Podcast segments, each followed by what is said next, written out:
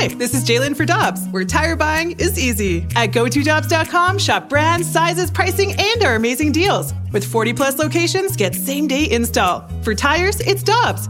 For deals you can use, click on GoToDobbs.com now. When you need mealtime inspiration, it's worth shopping Kroger, where you'll find over 30,000 mouthwatering choices that excite your inner foodie. And no matter what tasty choice you make, you'll enjoy our everyday low prices, plus extra ways to save, like digital coupons worth over $600 each week. You can also save up to $1 off per gallon at the pump with fuel points. More savings and more inspiring flavors make shopping Kroger worth it every time. Kroger, fresh for everyone. Fuel restrictions apply. Get ready for winter driving at Dobbs Tire and Auto Centers with super deals on tires, including up to $200 on new Goodyear tires, plus oil changes, brakes, batteries, and more. For value and savings, click on gotodobbs.com today. Time now for the BK and Ferrario podcast, presented by Dobbs Tire and Auto Centers on 101 ESPN.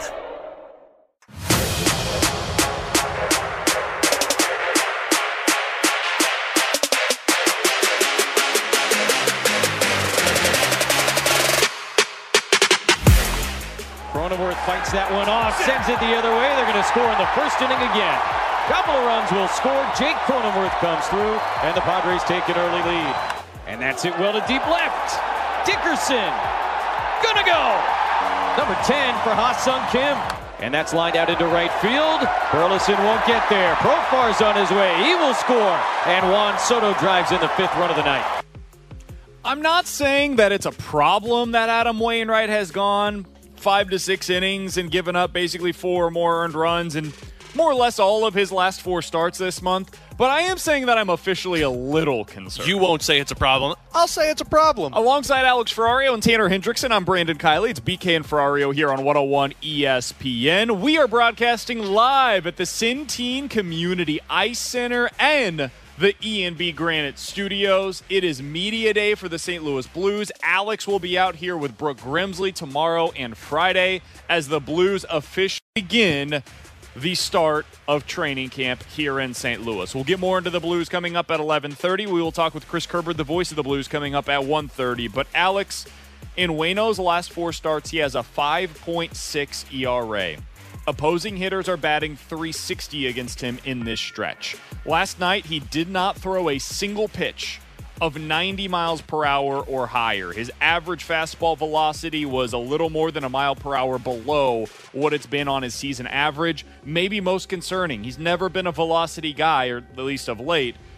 He got one swing and miss, one in the entire game yesterday on his curveball. He threw 17 of them. His swing and miss on the curveball this season is about one in every four pitches that he throws. I'm worried about him. It is not on a scale of 1 to 10 at a 10 right now. Adam Wainwright, what is your level of concern right now? No, I felt, I mean, you know, I, you don't all the time feel it, but you can tell when I'm not getting swing and misses, especially on my off speed stuff, that, uh, and the late bite is not there. My delivery's still not great. Um, arm swing's still jacked up a little bit, but, you know, that usually lasts three, four games. I mean, all of that sounds like a concern to me. I, I'm putting it at like a seven or an eight right now because when you got a pitcher who says the explosiveness isn't there and the arm just doesn't feel right and the pitching, the mechanics are off, all of that is a signal of this guy needs a break. And I was just looking at it. Has he got to skip a start at all this season? No, no nor would you expect him to. Right. I, I think it's time to skip a start for him. If we're if this is seriously dead arm for Adam Wainwright, which he has talked about, and how that's where some of this explosiveness is gone. If you want this guy to be effective in the postseason, I think you need to give him a little bit of a break. And I was looking at it with Max Scherzer because Scherzer dealt with this earlier this season, and I know Max Scherzer's different than Adam Wainwright, but he skipped a start. What was it? He skipped from the third. He was and, hurt, and he started. I thought it was the dead arm that he had. I, mean, he was on the IL earlier this year. Well, but I thought he talked about how he had dead arm. That's why I brought it up because he skipped a start, or however many it was, from the 3rd to the 19th of September, and he comes back and he gives nine strikeouts for him. Again, I understand they're different players, but if this is seriously dead arm for Adam Wainwright, I don't know how you can continue to just say, like, okay, go back out there every fifth day and start because it's obviously affecting his throwing. It's concerning though when you hear all of these things from him. Yeah, I, I don't think that he needs to like go on the IL for it or anything like that because I mean, like, no, skip a start. I think there was some underlying stuff there uh, when when Scherzer went on the injured list, and we know that he's had some elbow and shoulder and issues with his arm in the over the past year or so. With Wayno, it, it just it doesn't look right. And I think this is one of those things where you guys know if you listen to the show regularly, I'm a numbers guy. I stick with the numbers, but I do think that there is a significant part of this game where it is the eye test. And you look at, okay, what is happening that is leading to the underlying numbers? And with Adam Wainwright, he just doesn't look right right now. And he's telling you that post game. And that's maybe most concerning to me, Alex, is Wayno never talks like this. He said yesterday, this is from the St. Louis Post Dispatch, quote, I'm in the battle. My arm, there's just no explosiveness to it. He continued going on and basically said, like, man, this is it's really frustrating for me. And when you hear him in a post game sound like that, for me, the comments that he made post game were every bit as concerning as anything that we saw from him during the game. He it's not that he sounds defeated, but he doesn't sound like a guy that's super optimistic that he's going to get right in his next start. So, I, I, does that mean skipping a start? I would say no, actually. I would not skip his next start because I want him to be able to try to work through this stuff. I want him, especially against these contending teams that they're going up against, to be able to find out how is my stuff playing against these guys. I don't want to find that out in game one of the wild card round because if you do skip his next start, it's the last time that he's going up against a contender. Your last six games of the season are against Pittsburgh. His next start would come against them. I, you're not going to learn anything meaningful in that game. The only thing you can learn is things that are bad. So for me, I would not skip this start. I would, if he looks better in the next one, skip his start going into the playoffs. But you said you're at a what level? Scale Seven. one to ten? Seven. I'm at probably a six ish right now. I want to see the next one. But if you're higher than that, if you are a seven, eight, nine, somewhere in that range, I totally get it. It is reasonable right now because this guy is going to make a playoff start. You cannot go into the playoffs. Uh, or, excuse me, I should clarify. This guy's going to start one of those three wild card games, no matter what he looks like down the stretch. There is no way that you can reasonably skip him in that wild card round. You just can't do it because of who he is and what he means to this franchise. And I'm with you there. I, I, I don't think you skip him. I, I think you start him just to see if he can work through it. And I think the dead arm turn is a bit misleading because I heard BT talking about this yesterday on the fast lane. That doesn't necessarily mean Everybody goes through that. I'd say, well, and, and it doesn't necessarily mean he's just like lacking power in the arm. It just means something could be off too. And he mentioned it too. His release point's still not there.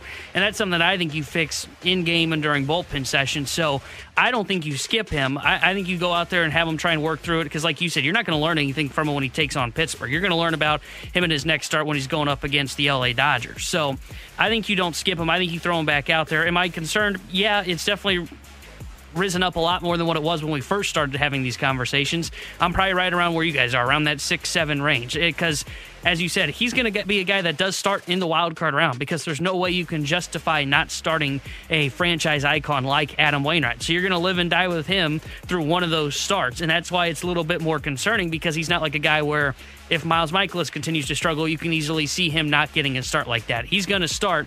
It's just a matter of can he find a way to figure this out. And knowing Adam Wainwright, I think he will because he's gone through this before. As you heard him saying that cut, it takes three or four starts. Well, this was the fourth start. So we'll see what it comes out to be after this moving forward. I hope so, but like when I hear a pitcher talk about how there's no explosiveness in his arm right now, that makes me wonder if the fatigue factor is just there. And I get it; everybody goes It's a through reasonable this. concern. But I mean, if if this is something that carries over, look at what happened into Scherzer into the postseason last year. He mhm. stopped pitching for him because he just didn't have it. So, if there's one player that you're going to trust through their struggles, and look, we're having concerns of Wainwright, just like we're having concerns of Mikolas. But if there's one pitcher you're going to trust in the playoffs to get it right, it would be Adam Wainwright. But and maybe it's the benefit of this Cardinals team because they do have a lot of guys who can give them length out of the bullpen, and they have some depth out of the bullpen now. But I- mean, at one point, you're going to be going into a wild card round and trying to take a one nothing lead or trying to even up a series, depending on where you're starting Wayno. And if he's only able to give you two innings and you have to get out of a tight jam, that's a massive blow to this team. And what if you lose him beyond that wild card round? So, I mean, I get you don't want to skip a start there, and it would be really tough to do that, especially with the Dodgers and Brewers coming up. But I'm more concerned that you lose Wainwright towards the end of the season or lose him in the playoffs, which would be massive for this team. Yeah, I, th- I think that's a concern either way, though. I, I think that, like with dead arm, I, I I don't think we have a good handle on what that means for Wainwright right now specifically. Does that mean that he's not going to be able to pitch well in his next start? Does that mean that if he did skip a start, he's going to be better by the time that we get to the playoffs? I don't know, and that's the thing that's scary is I don't think anybody realistically knows. I don't think Wayno knows. Yeah. I think yesterday Wayno went out there and he expected it to be better. Based on his post-game comments, I think that's what he was anticipating is, all right, I had a few days, I was able to work on my arm slot going into the bullpen session and nothing changed. It, it was the same issues yesterday that it had been previously. I, I do think it is pretty impressive, honestly, that against a pretty solid lineup, he finished that game by allowing six base runners over the course of six innings, or excuse me, uh, eight base runners over the course of six innings. He had no swing and miss stuff. His first strikeout came in that sixth inning, and he was basically beat by one home run ball. Now, I think he was a little fortunate there. I think it could have been worse because he he hung some breaking balls that Oh, yeah, that- easily could have been hit out of the park, and they just weren't because the marine layer was so thick last night. But I, I, I, am impressed that he was able to battle through as much as he did. I just don't know what to make of this, man. And I if he is not right going into the playoffs, I don't think there's anything that the Cardinals can do to make up for that.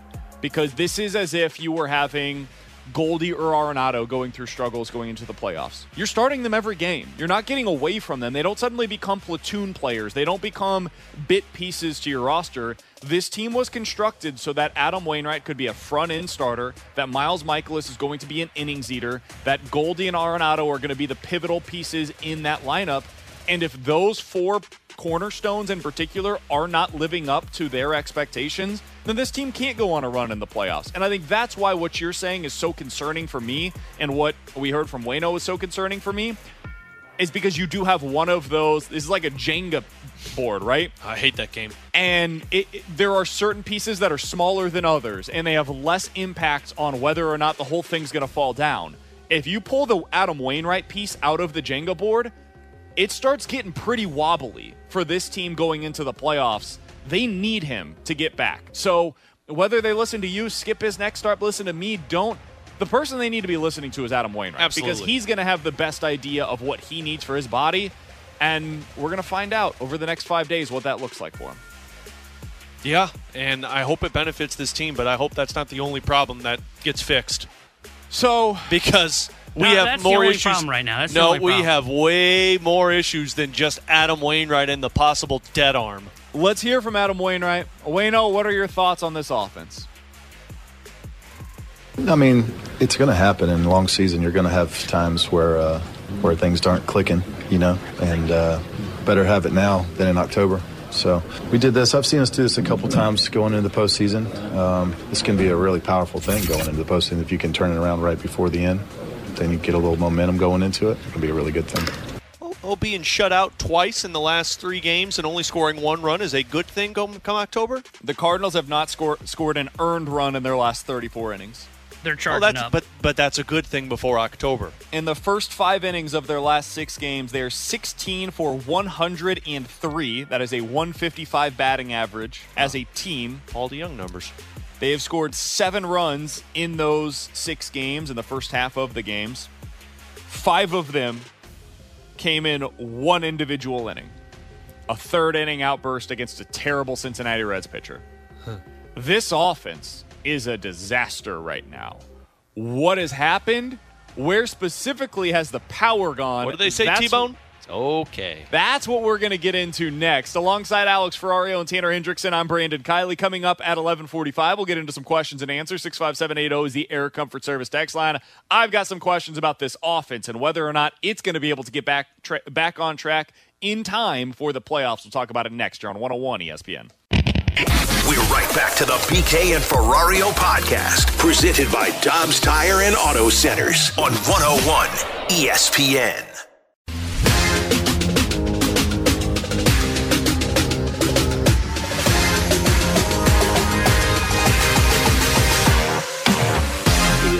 Gotten to this position where we built a cushion because we've slugged our way there. Uh, our offense has done a really nice job to do that. And now we're going through a, a point where um, we're going to have to battle through it. It's uh, is it ideal? No. Will we come out of it? Yes. So, yeah, it's just uh, it's frustrating, but um, it's not because of a lack of work. The guys are going about it in a really good way. It's just not translating at the moment. We'll find a way out of it. That was Ollie Mar- after the game last night, alongside Alex Ferrario and Tanner Hendrickson. I'm Brandon Kiley. We're broadcasting from the E&B Granite Studios out of the Centene Community Ice Center. We'll be here for the rest of the week as the Blues begin training camp. Alex, since the Blues la- or excuse me, since the Cardinals last scored an earned run. They scored a run, but it was in extra innings. It doesn't count as earned run. It's whole thing. Since the last time that they scored an earned run, it's been 34 innings of baseball now in that stretch, they have a total of 14 hits. They have struck out 24 times. They have one, count them, one extra base hit in this stretch of 34 innings. It was a double last night by Paul Goldschmidt, and they have gone one for 17 with runners in scoring position. This offense is in a bad, bad place right now. The biggest issue that I've found that they have, Alex, it goes back to that extra bases issue they have no slugging percentage in the month of September.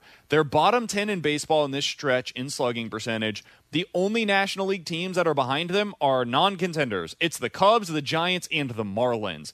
You look at the hard hit rate, last in Major League Baseball this month. You look at the line drive rate. This is what this team's supposed to be really good at, last in Major League Baseball this month.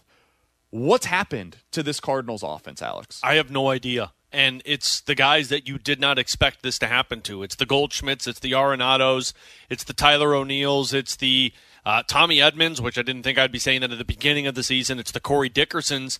Uh, this whole offense is based on slug, slug baby slug, right? It's what T-Bone likes to say. It's what Jeff Albert preaches. They're not hitting it right now. Maybe that does play into what Adam Wainwright is talking about because look, sometimes the power's there, sometimes the power's not there. That is how it goes. But if the power's not there, you got to have something else in your arsenal, and they don't. That's the biggest problem. Is they're a one-trick pony. You're either hitting doubles or home runs, or you're striking out, or you're grounding into double plays. And there's got to be some type of in between right now. And you know there's an in between for guys like Paul Goldschmidt. You know there's an in between for guys like Nolan Arenado. Um, but there's not in betweens for Tyler O'Neill. There's not in betweens for Corey Dickerson or Lars Nootbaar or Juan Yepez, although we haven't seen him a lot yet. That's a problem. And if you don't get it back, Apparently, I'm getting emotional about this. If It's you don't okay, get it, man. It's man, I'm, I know. I'm broken up about all this too. If My you- guy Jeff Albert, he's he's under heat again, and I, I know. I, can't deal with I, I just don't like the text coming in that says to you know blame Jeff Albert. Uh, if this doesn't get righted, I, I don't I don't know if this team's getting out of a wild card round because other teams. Oh, are, it won't. They, uh, they- uh, they're not getting out of the wild card round if this. Well, your get pitching right. your pitching can't protect the offense when you're not doing when you're scoring one or two runs. So I, I just think right now it is a little bit of what Wayno talked about of how you're just hitting a cold spell. But the problem is, does this cold spell fin- or get figured out in a week or two? Because otherwise, you're in trouble. Yeah, I, I don't truly believe this would be such a massive issue if you weren't running out of leeway until the postseason started. Because if you remember back to the first, I don't know if it was the first month or it was like a couple weeks into the season, basically the same thing happened. The Cardinals were last in hard hit rate, which you just mentioned. They were struggling with the slugging percentage, and they were get pop. It felt like they were popping up everything that you were watching. But the reason it wasn't as noticeable then was because you had Arenado, who was hot at the time early on the season. That's why in the first month he looked like an MVP favorite, and then also then Paul Goldschmidt started to come out of it. The reason it really stands out now is because guys are cold and it's the main ingredient to your offense has gone cold as well in Arenado and Goldie. Goldie's looking a little bit better of late, but because those guys have gone cold, they are the offense. Like this lineup to me has no depth besides those two. And if those two go cold, you really notice it on the pieces that are surrounding them. And I think that's the problem right now is you're just not seeing a lot of slugging coming from really everybody in this order. And then with Paul Goldschmidt and Nolan Ar- Arenado gone cold, there's just uh, no offense to speak of. There's nobody that can at least pick up the load for just a small, small like spurt here, like a week or so, can pick up the load of what Golden Arenado have brought for you this year. And I think that's why you're seeing these struggles for the Cardinals offensively. Yeah, this was in like May, right? When they were going through these Yeah. issues where it, it, was right around that uh, series against Baltimore. I remember that was kind of when we were at the heart of it because they got shut down in that series against Baltimore. They, they scored uh, three runs, two runs, and then they had that one game where they had the outburst, and everyone was like, ah, it's an all or nothing offense. We've seen this before. The problem is the lack of a runway. To your point, Tanner, we no longer have a whole lot of time. And we've been saying for the last couple of weeks, okay, maybe this is just because their heart's just not really into it, which would be a totally reasonable thing to happen after you had those emotional highs against the Brewers and the Yankees and the Braves. And then you play a bunch of games against the Reds, the Cubs, the Nationals, the Pirates, and the Reds again if your heart's just not in it, there's not the same emotional investment, there's not the same intensity in those games. I get it.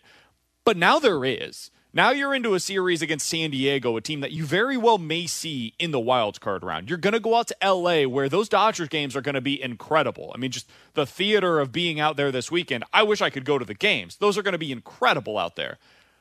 But you looked every bit as bad last night, if not worse, than you had at any point in these last few series against the non contenders. So if this continues, especially as you start seeing left-handed pitchers with Blake Snell expected to be on the mound tonight for San Diego. You've got Andrew Heaney, Clayton Kershaw, and Tyler Anderson starting four of the next five games against the Dodgers.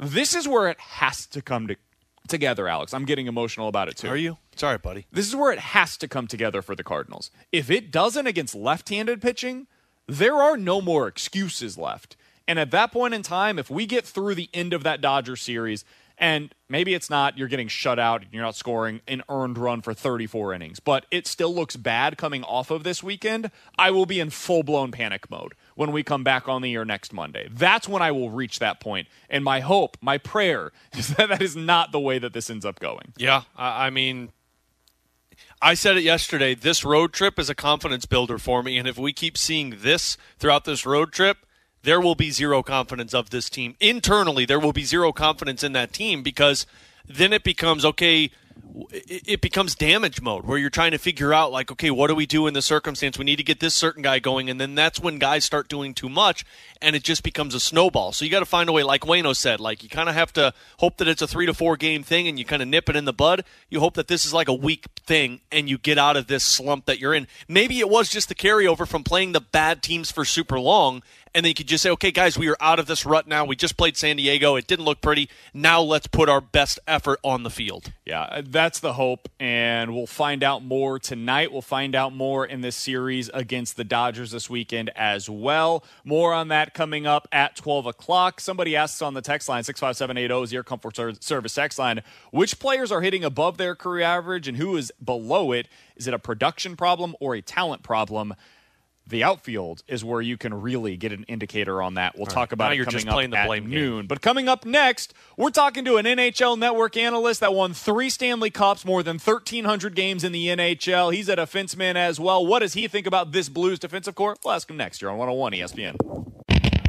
We're right back to the BK and Ferrario podcast, presented by Dobbs Tire and Auto Centers on 101 ESPN.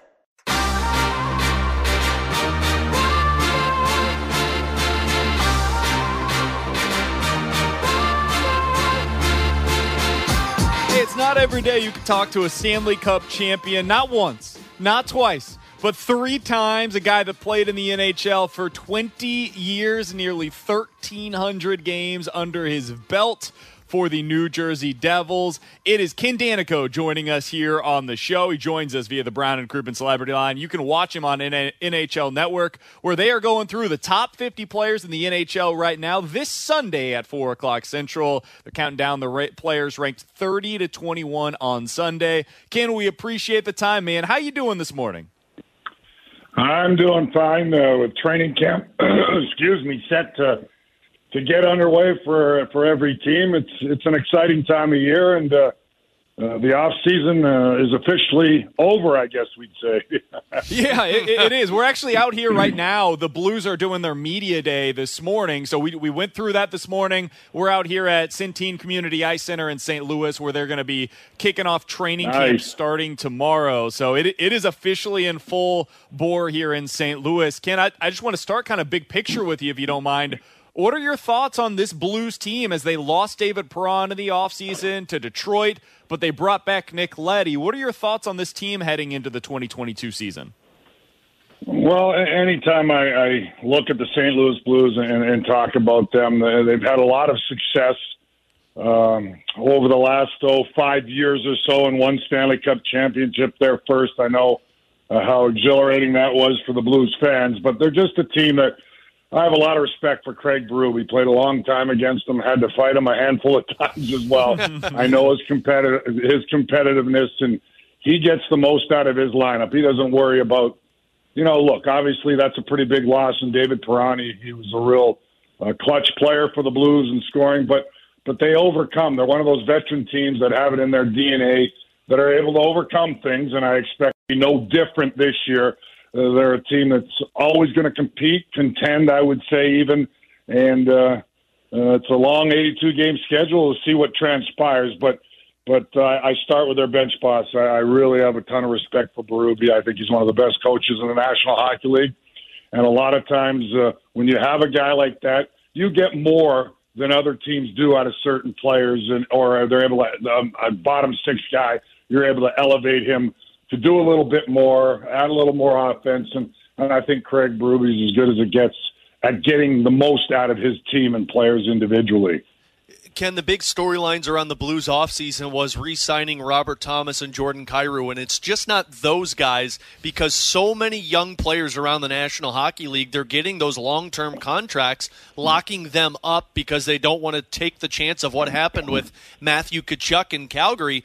Uh, what are the challenges for a young player like Jordan Kyrou and Robert Thomas now that they've got though that eight year contract locked them down with St. Louis? Yeah, you're seeing a lot of teams do that, right? Maybe uh, a year or two earlier than they even might have, or maybe avoid a bridge contract with certain types of players that you think are cornerstones and, and franchise type guys moving forward. And I think that's the belief they have in Kyrou, who had a breakout year last year, and Thomas as well, such a highly skilled player that they think these two guys are are such a big piece in the core that you take those. I'm not even going to say risk, but you've seen so many teams do it where uh, they give them the long term deal with a lot of money, and and these guys just uh, have to make sure they they don't feel that pressure of living up to a eight million bucks a year or whatever it may be, uh, and just do what you've been doing in your progression as a young hockey player. And these two guys are very uh, highly skilled, talented. We know, and a big part of the St. Louis Blues uh, moving forward uh, as far as being a contender. So they they wanted to make sure they got them locked up. And sometimes when you wait too long it's happened time and time again, and, and we didn't know if Tkachuk was going to sign anyway, and if he wanted to be in Calgary, and that, for all indications, it seemed he wanted to try something new. But these guys love St. Louis. I hear most players do, and and these young guys were able to get locked up by uh, uh, long term, and, I think it's a good thing, obviously, because they are two just important cogs in the St. Louis Blues lineup. I always do say, I mean, we've done it, you know, I'm close with New Jersey. I do their games. We did it with Jack Hughes the year before, uh, eight years, eight million, because you, you, you believe in them and you think down the road it's probably going to be a bargain, and those are the risks you take. We're talking with Ken Daneyko of NHL Network here on 101 ESPN for another few minutes. Uh, Ken, I wanted to ask you about the Blues defensive core. You certainly have an expertise in that area. You look back at the 2019 team, they had like the, the twin towers back there of Colton Parayko, and you had at the time a bunch of dudes that was like six three and above when you look at it now, they've gone to a new identity on the blue line, and it's with guys like Nick Leddy who are more puck movers. You got Justin Faulk and Torey Krug. Have you seen a shift in the league that has gone in that direction? And if so, what what do you think about that? Well, look, and obviously uh, the evolution of the game and the puck moving defenseman is such an important element. Mobile, everybody's got to be able to skate. Everybody's got to be able to exit the zone as far as defensemen are concerned and and get the puck up ice. So the Blues have added a little more of that for sure. They did win the Stanley Cup championship. What was it, 2019? Now uh, with with a core that was bigger, maybe not as as many great skaters on the back end, but obviously you had your captain Pietrangelo as well, along with Parayko and the likes, and and they were just real difficult to play against. I believe you need a nice balance now. I mean, even with the the way the game has gone from the back end, come playoff time, you still need size, and the Blues have that. And guys that are just hard to play play against, uh, good reach, you take up space. Where the ice shrinks come playoff time. During the regular season, you're able to to get away with certain things. I think even more in the regular season, you need that skating, puck moving defenseman over an 82 game schedule just to get to the playoffs because it's it's difficult to get there. But uh, obviously, I think most teams want that balance now. Uh, you can't just go with five smallish defensemen that are puck movers and, and very skilled players. Uh, I believe you need that balance and combination. I think that's kind of the philosophy now and what the Blues are trying to accomplish. And uh, you know, they hope Torey Krug stays stays healthy because he's a guy that I think can bring a lot more to the Blues. We saw him so so many years in Boston where he was, you know, one of those guys, the elite puck mover skater, and creates a lot of offense for his team. And if he stays healthy, I think he'll have a good year as well. But uh, uh, Leddy as well, he's a guy that can really skate, and uh, obviously you need that combination uh, for me anyway. I was going to ask you about Leddy, Ken, because you saw a lot of him during his time with the New York Islanders. Of course, you're a part of the Devils broadcast, and he really helped the team out when he was acquired at the trade deadline last year and gets a four year contract extension. Do you feel like that's the right move for the Blues, and does he fit their uh, mentality of what they're searching for moving forward, in your opinion? Well, he can skate. There's no question about it, and, he, and there's no substitute for a guy that can really get the puck out of his zone. And he's had some inconsistency over. Uh, that's just my opinion over time in his career to make sure that he he balances that out. You know, as far as being sound and responsible defensively, but also uh, using his strength, and that's that's skating, joining the attack, uh, making it difficult on the opponents to to just cover uh, cover the forward line, and, and Leddy's that that guy that pushes the pace and can really move the puck. So obviously they like the fit, and he's played well there in St. Louis, so they locked him up for four more years. Sometimes it's so funny when players you see them, oh, talented player, one organization maybe it doesn't work out as well. He was real good with the Islanders, but it started to diminish a little bit. Went to Detroit, and then uh, St. Louis. It, it you know worked out for them, and then they obviously see him being a big part of their blue line this year and, and rightfully so. I mean, like I said, you, you can't substitute for the skating ability of a Nick Leddy. He's one of the smoothest skaters on the back end in the league. Ken, final one that I wanted to ask you about on the back end for the Blues is Colton Parayko, and this is the guy that I feel like is the the biggest bugaboo topic in St. Louis because some people believe he is a number one defenseman, other people feel like he, he can't live up to that potential. A, a big defenseman who doesn't play the most physical brand of hockey, but when you see Colton Parayko play, what comes to mind? Well, look, I know we do NHL top 20 defensemen uh, year in, year out. A few years ago, uh, for a couple of seasons, I believe he was ranked in the top 20 in the National Hockey League. So that's kind of what we thought about him myself as well. That especially during uh, the 2019 season, where he he played with a little abrasiveness a little bit more. And it's about, again, I always say consistency, but with a guy with his size, his shot, uh, pretty mobile guy for six foot five, just want the consistency. I know it was a little bit, I, I would say, and I think the Blues fans would agree, and you guys, was a little inconsistent last year for him, right? But Parayko, you know, anytime nothing's going to go perfect or smoothly uh, for any player, no matter how good you are or how talented you are. You go through some adversity, you go through some ups, some downs and, for him, it's just go play and play with consistency. And, you have that. I'm sure he's coming into training camp fired up and really wants to be that number one guy. He has the capabilities. When you're, like I said, when you're as big as Colton Parayko and, and you can do the things he can do and shoot where a lot of defensemen shoot for a tip, a pass, he can shoot to score because he's got that heavy of a shot. And that's a dangerous element. But uh, Parayko's always been a guy that I've really liked on the back end. And despite maybe last year was a little inconsistent, and you just strive to to be stronger and, and a little more consistent. And yeah, play with a little play with a little edge at six foot five. That's in your DNA or not, but I'm sure you're going to see a good year from Colton Parayko. I I've always been a big fan of his on the back end.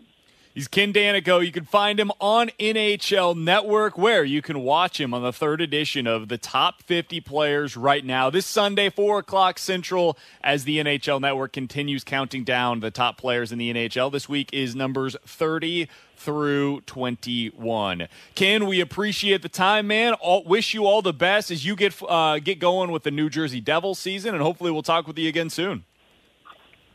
Sounds great, guys. Pleasure being on with you. Thanks for having me, man. Can't wait to, till we get going here. October's just around the corner where we get the, the real stuff going. That's Amen right. to that, Ken. Ken Daneyko, appreciate him joining us here today on 101 ESPN.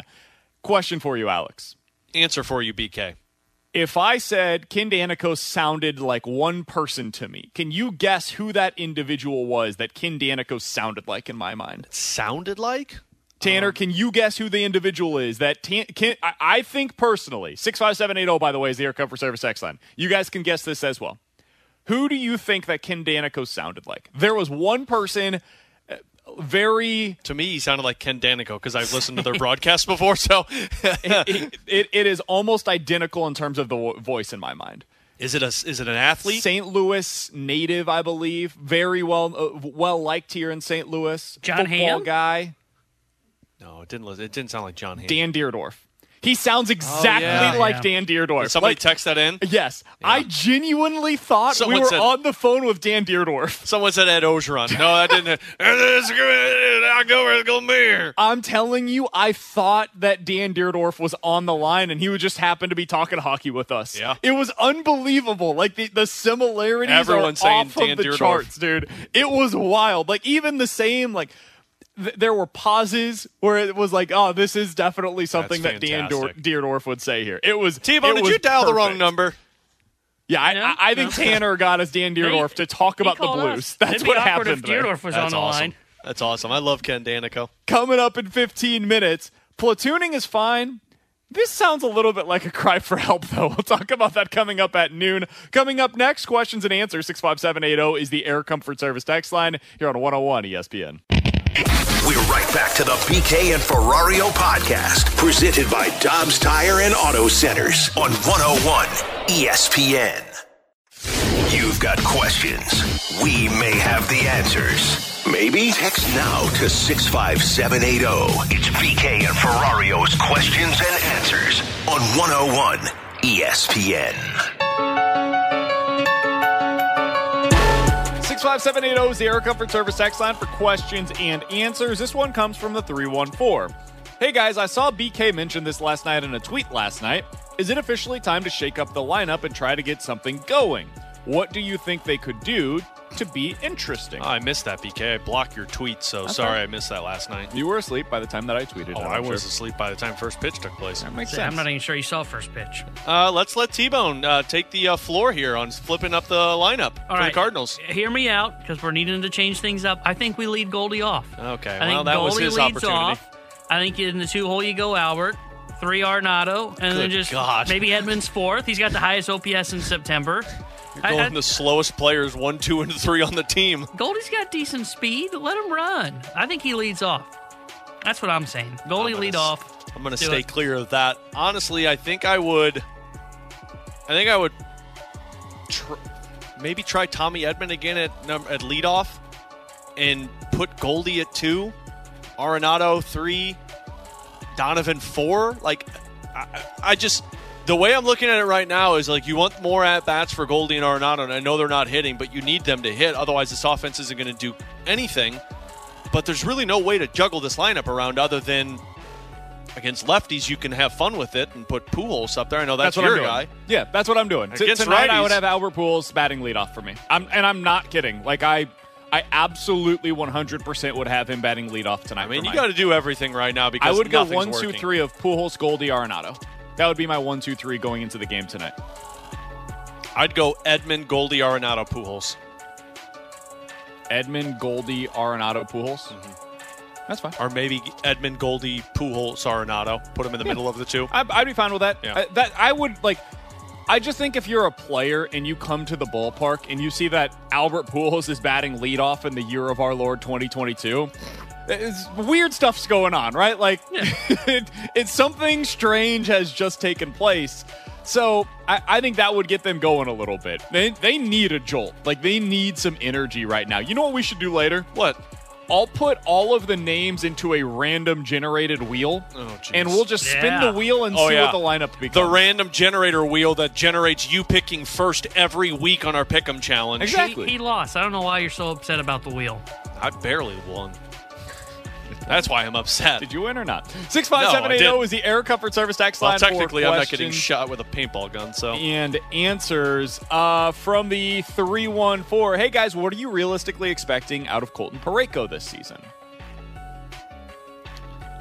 honestly, I'm expecting him to the same, uh, better defensively now that he's going to have Nick Leddy with him, and not wonder if it's Jake Walman or Scott Perunovich or Niko Mikkola. Like to me, my top four pair or my top two pairs are Leddy Parayko, Krug, and Faulk, and I think that's going to benefit him having one guy and being that guy all season long. I think he's going to be better. I think he's going to be in less sticky situations because of his defender. I don't know if you're going to get a more physical game from Colton Parayko, like Ken Daneyko asked, like I know everyone commands. But I think by the end of the season, you'll be talking about him being a top pairing defenseman. Final one here from the 314. Guys, it kills me to ask this, but do you think that the Cardinals miss Harrison Bader right now? I do. I, I think that they're happy that they have. I think that the trade has worked for the Cardinals. How did he do last night? He was good. He had Two hits, I a- think, in an RBI. I think it was it a double or a, no? It was a two RBI single that he had. Um, had a really nice play defensively and scored from first, I believe it was on a on a well a, a great read. So yeah, he, he had a good game last night. Um, I think that they definitely miss him, but they also got Jordan Montgomery. It was a smart trade. Like it, it worked for the Cardinals. They got exactly what they needed, and I think that they would do it all over again if they were able to. But I do think they're missing. But him. yeah, I, I don't think that you have a center fielder on your roster right now. And Harrison Bader is an everyday starting center fielder. That's what for I was all of his say. faults. I think they were hoping Dylan Carlson was going to be a center fielder for him, and now he's a platoon player. Yeah. Yeah, and I was gonna say, like, I, I think the main reason you miss him is because he's an everyday guy. Like, you don't have mm-hmm. to worry about the splits. And right now, considering you're looking at two different outfields against right-handed and left-handed pitching, you'd like at least some solidarity, and I think Bader provided that. So yeah, I definitely think they do miss him. Uh, 65780 is the Air Comfort Service text line to get involved in the show throughout the day today. Coming up in, a, in about 15 minutes, we'll get to more likely to happen. You give us two scenarios, we'll tell you which one's more likely Cardinals, Blues, NFL, college football, whatever you've got. We can get to that coming up at 1215. Coming up next, speaking of a lack of everyday players, that's the issue for the Cardinals right now in the outfield. I'm okay with platooning. I actually think that it's a smart way to go about it. But what we heard yesterday almost sounded like a cry for help. Talk about it next. You're on 101 ESPN. We're right back to the BK and Ferrario podcast, presented by Dobbs Tire and Auto Centers on 101 ESPN.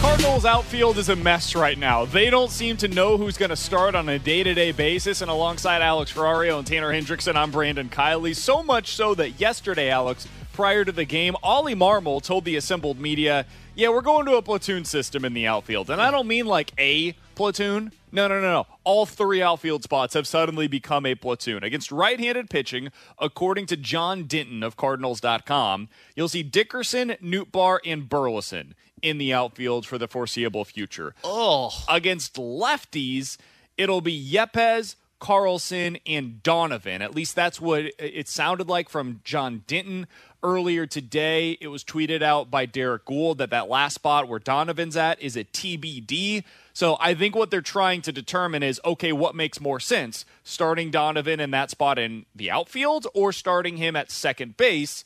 The determination there is basically do we start Paul DeJong or do we go with one of those outfielders that I previously listed, Dickerson or Nootbaar, in the outfield along with Yepes and Carlson? I think I prefer the Nootbaar side of things than the DeJong side of things. They'll try, they'll probably try both though. Alex, I'm into platoons. I think that it is a good concept that maximizes the offensive output that you're getting from a spot in your lineup.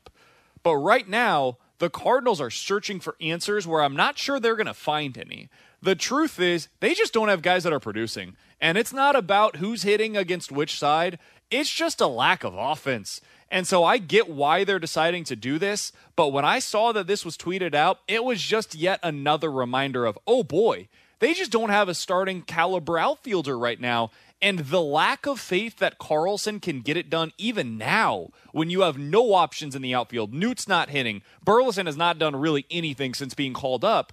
I would have thought at this point, now is the time that you give Carlson the opportunity to get things going against righties. I think it shows a lack of faith in him, honestly, that they're not going in that direction right now. And that's big time trouble for the Cardinals because I, I personally think you need Carlson to be in both of those games against righties and lefties. You need him to be your everyday outfielder.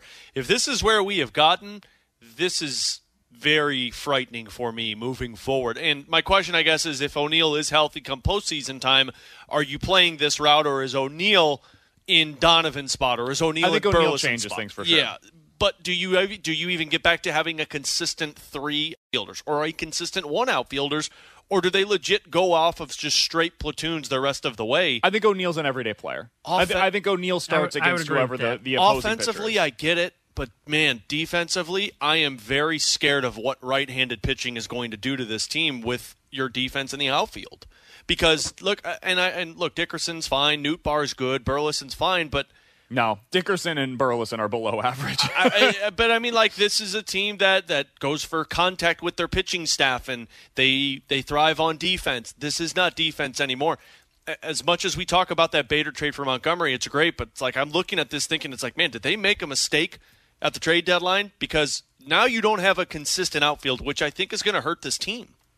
I think you need guys who know their roles. I say I don't think you made a mistake because I mean you were desperately needing someone that had swing Yeah, and stuff right. like Montgomery. So that I don't think was a mistake. But I think the big the biggest gamble was relying on Carlson, and Carlson just hasn't lived up to what they thought he was going to be, and, and that's where it comes down to. Because I agree with your uh, statement of you know I, Carlson's one of those guys that needs to get it going to where he can be in both the lineup against righty and lefty, and there's really no excuse for it because he's a switch hitter. So it's not like he's on the right side of the plate against right-handed pitching. He's just really struggled against righties this year for whatever the reason may be. So I think right now you and they've clearly lost all faith in him. Otherwise, they would have Yeah. started him last night. Uh, and I think they're not willing to experiment for at least the rest of this season with him against right-handed pitching. So I, I look at these platoon systems, and yeah, it screams that they are in desperate need for a starting outfielder. And I think it more screams towards next year because I think this is the best route to go for what you have assembled right now with this season. And I agree, O'Neill's probably going to be a guy that becomes every day.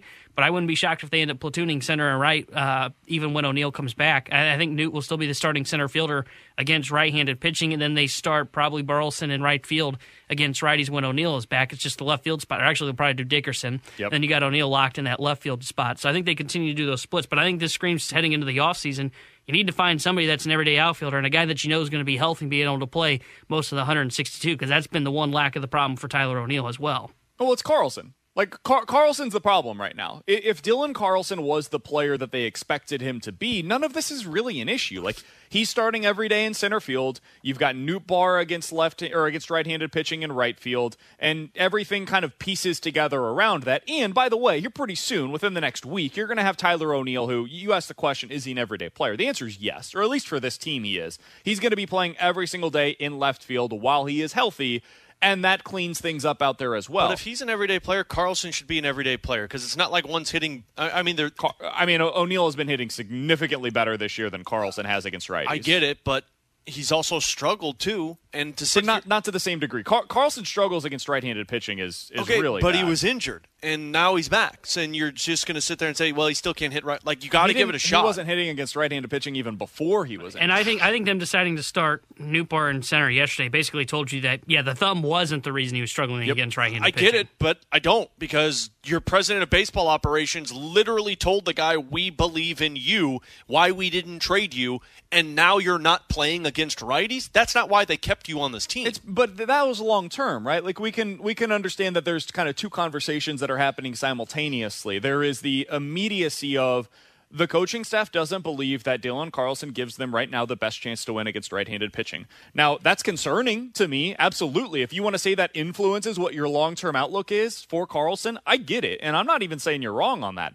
I think there's an argument to be made that you might be right. But the organization determined at the trade deadline hey, Dylan Carlson is a significant piece of our long term outlook, even with the struggles that we have seen from him so far this year, in which he has hit 205 with a on base percentage below 300 against right handed pitching.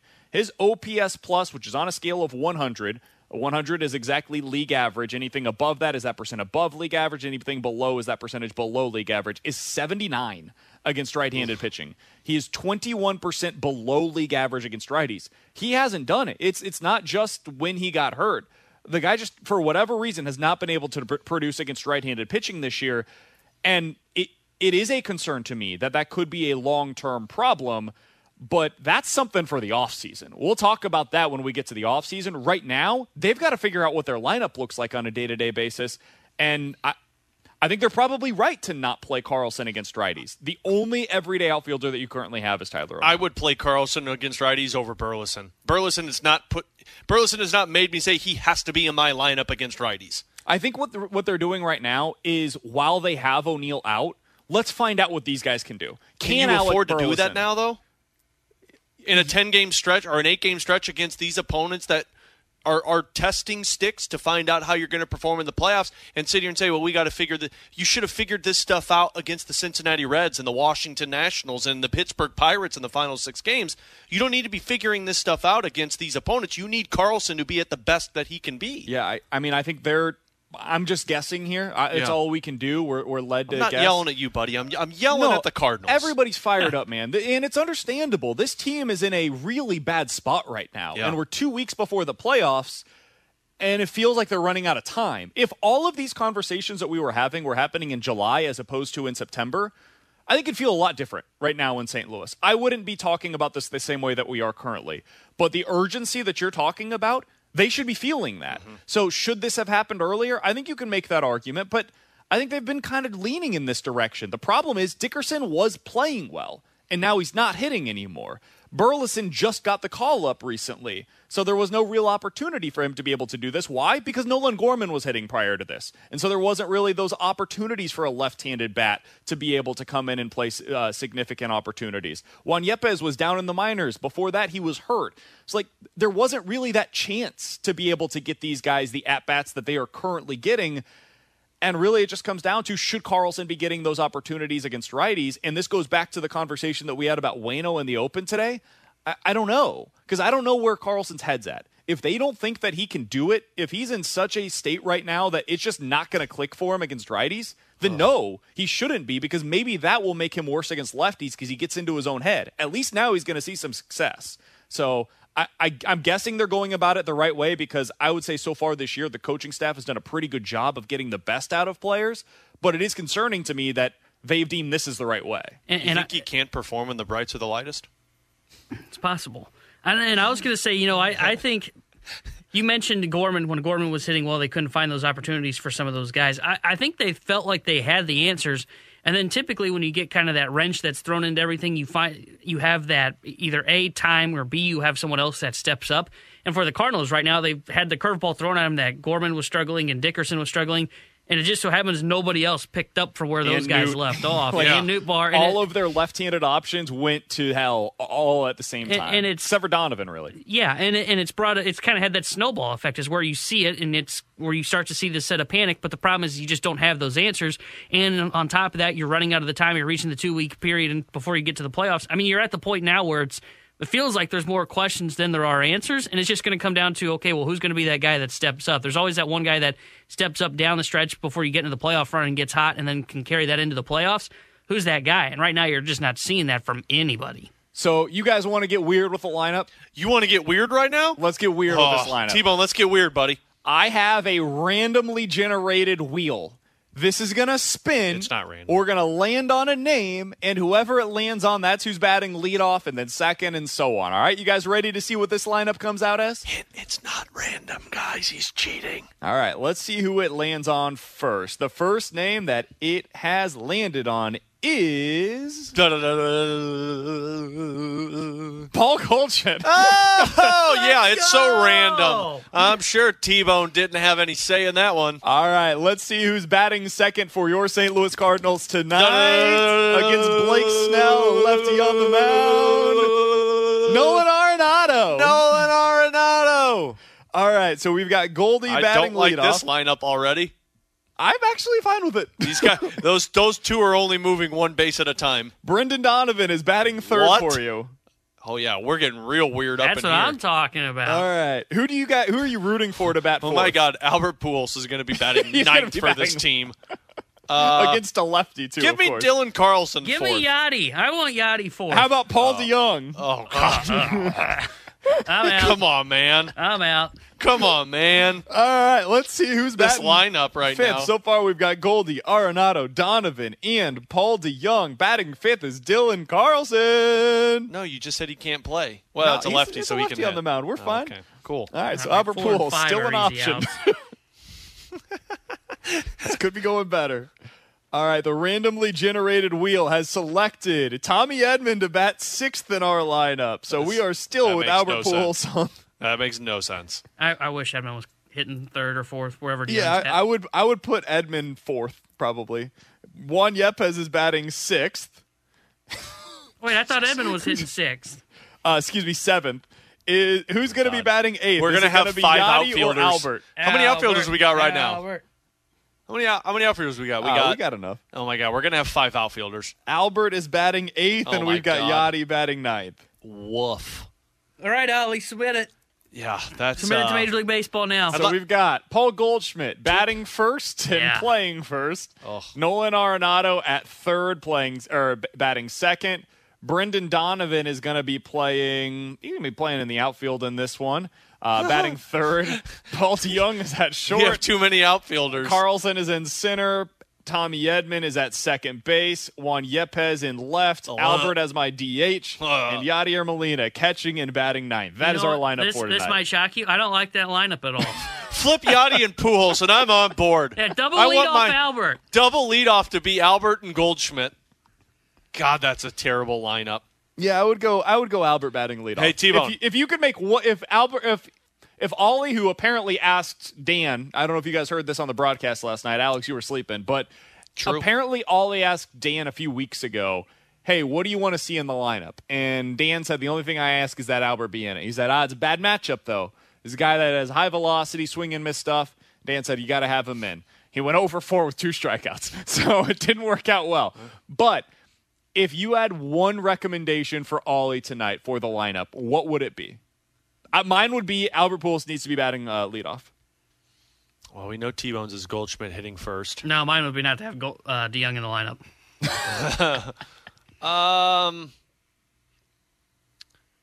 I think mine would be Dylan Carlson batting between Goldschmidt and Arenado. Put him third. yeah, Okay. put them in between Goldschmidt and Arenado. The lineup that I just put out on Twitter is oh. probably the one that you would like. I've got Pujols batting Oh, first, oh, batting God. leadoff, Goldie second, Carlson third, Arenado fourth, Donovan fifth, Edman at shortstop and batting sixth, and then Yepes, Yadi, and Newt to finish things up. I don't mind that lineup. I like that lineup.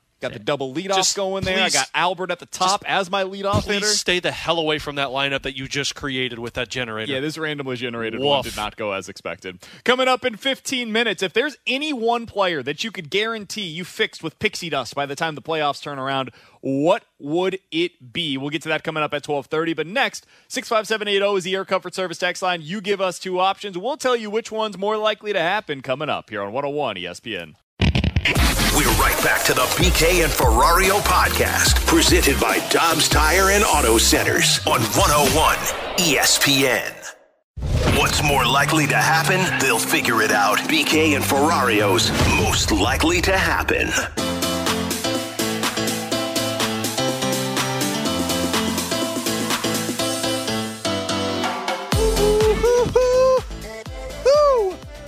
Could have been better. What? 65780 is the Air Comfort Service X line for the hell outta more likely to happen. You give us two scenarios. We will tell you which one is more likely. Let's start with this one, Alex, from the 314. Guys, which 0 2 team is more likely to make it to the playoffs this year? The Cincinnati Bengals or the Las Vegas Raiders? I'll go Cincinnati Bengals for purposes of the uh, division being a lot easier, if you want to call it that. Which I don't know if it is much. E- well, anything's easier than what the Raiders play in right now. So I'll say uh, I'll say Cincinnati.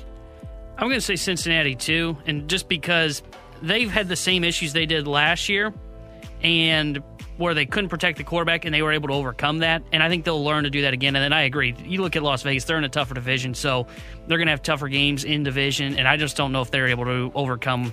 They, they remind me a lot of the Chargers, at least right now, where it's they're struggling to close out games. At least they did against Arizona. We'll see what they look like. But I trust Cincinnati. They've been there, done it before. They overcame the same issue last year. I think they'll find a way to come back and get into the playoff picture. It's interesting what's happening right now with Cincinnati. Because if I told you any other team in the NFL lost their first two weeks of the season against Mitchell Trubisky and Cooper Rush, I think everybody would agree oh, this is a disaster. And that team is in big time trouble. And for some reason, people have genuine belief that it's going to be okay for the Bengals. I, I don't know if I agree with that. Listen to this upcoming schedule for them. Yeah, but listen to the defenses that they beat in those first two, or they got beat by. Like you got beat by T.J. Watt and the. Steelers. I don't know that the Steelers have a great defense. I, I mean- think they've got a couple of great players, but I don't know that they have a great defense. I I, mean- think Dallas has a great player individually. Oh, see, I think Dallas has got a really good defense. I don't know. I, I think that Micah Parsons might be the best defensive player in the NFL, not named Aaron Donald. But other than that, I mean, Diggs is a pretty damn good cornerback. it's all and right. You got He- Anthony he gave Barr. up more yards than any corner in the NFL last year, though. That was last year, man. That was bad this luck. This is rookie year. Bad luck. Anthony Barr's linebacker. They got Fine. Lawrence. He's old and washed up. Okay, you know what? You're old and washed I, up. I'm just saying, like I, I think that I'm Now lower on the A. Bengals Smith than most. no, come on now. Uh, I think Cowboy hater. I'm lower on the Bengals than most seem to be. I think there's a real chance they lose this week on the road at the Jets. Um, I and then next week, like I'm definitely going to be picking the Dolphins to beat them. The week after that, they go to Baltimore. I think there's a real chance that at best they're one and four to start the season. That's a death sentence for a playoff team. So I actually think it's more likely that the Raiders end up making it to the playoffs than the Bengals. 65780 is the Air Comfort Service text line for more likely to happen. Guys, more likely to happen in 2023. Jordan Walker wins Rookie of the Year, or Jack Flaherty makes at least 25 starts for the Cardinals.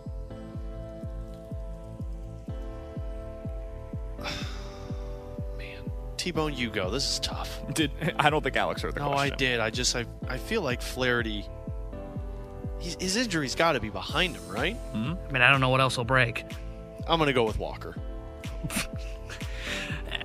I'm going to say Flaherty. I, I think it's more likely Flaherty because I think Walker's not going to be up here until about the midway point, and then it's going to be harder for him to make his MVP case. For how awful their outfield options are, I think he might be starting out Uh, of training camp. It's okay, man. They're going to have Brandon Nimmo here next year. It'll be fine. No, they I- can't afford him. I will say, I, I think I'm going to go with Jack Flaherty makes 25 starts. I, I'm with you. I'm not sure he's going to be able to break anymore. I'm hoping that the injuries are behind him. And I just think Walker coming up later, it's going to be a little bit harder for him, unlike if you have a full start to the season. So I'm going to say Jack Flaherty. I think I would go Jordan Walker. The numbers that we mentioned yesterday on Jordan Walker were, I mean, they, they're really impressive. Now, I did see the other day somebody else had mentioned that Walker's stats in Double A, and take this for whatever you will, were very similar to Dylan Carlson's stats in Double A a few years ago. So maybe that tamps down the expectations just a bit, but I think Jordan Walker has a very good chance to be able to win NL Rookie of the Year next year. And I mean, any quarter or any pitcher making 25 starts for his respective team is at best a crapshoot because you're betting on health and pitchers just don't tend to stay very healthy. So I'll go ahead and take the Jordan Walker side of things here. More likely to win NFL MVP this year, guys Lamar Jackson or Justin Herbert? I think it'll be Lamar Jackson because I think he'll have more rushing yards. I think he's more of a dual threat. Justin Herbert's numbers will be great, but if Justin Herbert were to win it out of these two, it's going to have to be because of the amount of touchdowns he throws. And I just, there's going to be guys that are going to be above him in that category. I think Lamar Jackson can rush for the most touchdowns of any quarterback right there with Jalen Hurts. So I'd say Lamar. I think I'm with you there. I think I would lean towards Lamar Jackson because I think he's going to be a guy that can use his legs, as you were mentioning. And I think Baltimore's going to end up winning the AFC North, which will help his case as well. And he's looked really good the first two games of the year. And then Herbert. I, I don't know what the injury looks like long term, but the fact of the matter that he could barely do anything yesterday, or not yesterday, excuse me, last week on Thursday Night Football. I don't know what his health status is. They don't seem worried about it, but that sounds like a bad injury when you're dealing with like a broken rib cartilage or something along those lines. So I. I have some concerns about that, and I think he would have to. What he'd have to do is he'd have to lead the Chargers to winning the AFC West, and I'm just not sure they're going to do that. So I think it's more likely Lamar Jackson will win MVP over him. You guys know before the season, I was really high on the uh, the Baltimore Ravens. I'm still very high on them. I think Lamar Jackson is the bet here. I'm a little worried about their lack of a running game. Uh, I, I heard somebody mention the other day that it sounds like J.K. Dobbins might have had a bit of a setback in his rehab as well. That injury was just gruesome for him. Their running backs have done basically nothing so far this season. So that's a little troublesome. Eventually, you wonder if that's going to hurt their passing game as well because people will be keying in on their pass catchers. I do like Lamar Jackson, though, better than Justin Herbert because of his ability to run the ball. So I'll go Lamar as more likely to win MVP this year. 65780 is the Air Comfort Service text line for more likely to happen. This is the final one, guys. More likely that the Cardinals win the World Series or lose and never win a game in the wild card round. They get Oh, swept in the wild card round or win the World Series. Boy, what a range of emotions. Yeah. One that's really exciting and one that's super Yikes. down and negative. I feel bad for that person who sent that in. So, ho- sir or madam, I hope your day is better. Um, I'll say it's more likely they win the World Series. I don't see how they get swept in a wild card game because you lose one game, all right, but you imagine it's going to be competitive. The teams that they're going to be going up against in the wild card game don't signify teams that win two straight unless it's Philly because I think they could absolutely do that. I'll say it's more likely you win the World Series. I hate to be negative, but I think it's more likely that they end up getting swept in the wild card round. I mean, the offense is concerning. This was the guy who Well, backed the Cardinals like a month ago. He was like, I'm on the train. Everybody a lot's did. changed in the yeah. last month. It's only they don't been have an four outfield games. now. They don't have an outfield now. There might as well just be green grass out there. They don't need an outfield. Uh, I I think it's more likely they get knocked out and just swept in the wild card because anything can happen in the best of three series. And if your offense doesn't turn it around, and namely just Goldie and Arenado, they don't get back going back to that MVP caliber level. The offense isn't going to do much. Waino's had questions.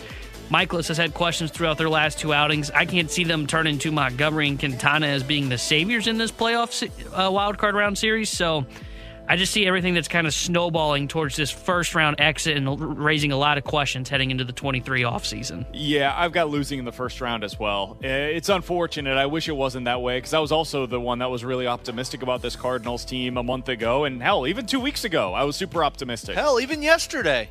I, I still believe that they've got a chance to get this thing turned around, but if you ask me right now, like, is it more likely that they win the World Series or, or lose in the wild card round? Yeah, it's, it's get swept in the wild card round. How the quick, man. hell did I become the optimist of this group?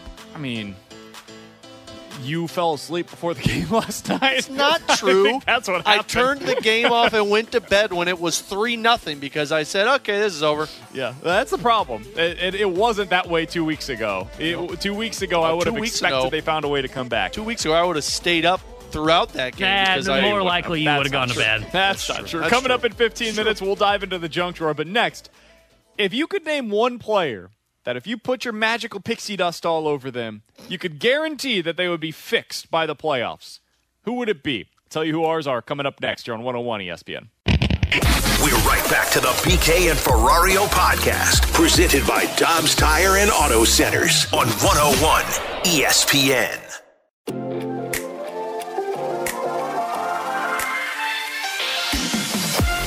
If you could put your magic pixie dust on any individual Cardinal and they suddenly get to the best possible version of themselves prior to the playoffs, who would it be?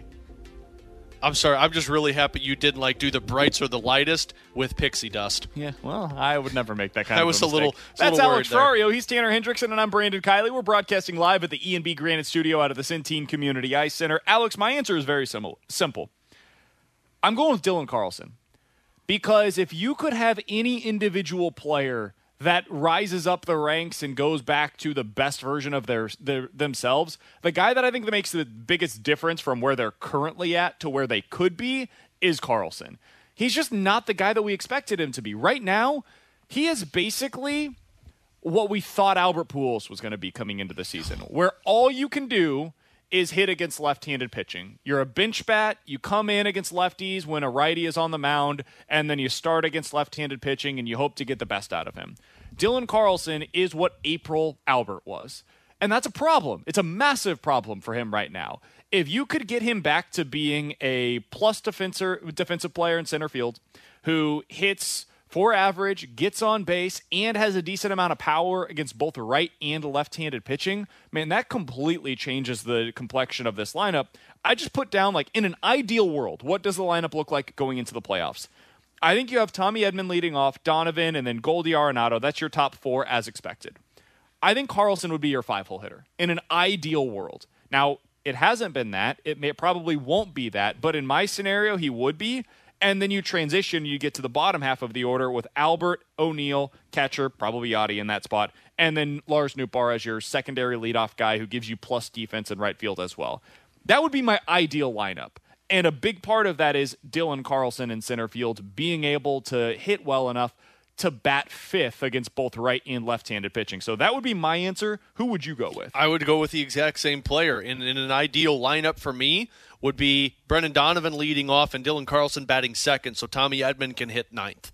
And uh, you just you need Dylan Carlson. I don't believe this team can win a World Series, maybe a round, if they don't have Dylan Carlson, because you you you're just trying to you're trying to put a puzzle together with a missing puzzle piece that's to me what you have right now with no Dylan Carlson. He was supposed to be the everyday center fielder. He was supposed to be the the the not third bat in your lineup, but he was supposed to be that impact bat at the top of the lineup lineup with the O'Neills and the Goldschmidts and Arenados and Edmans. He was supposed to be a guy who was going to be stealing bases for you and making plays.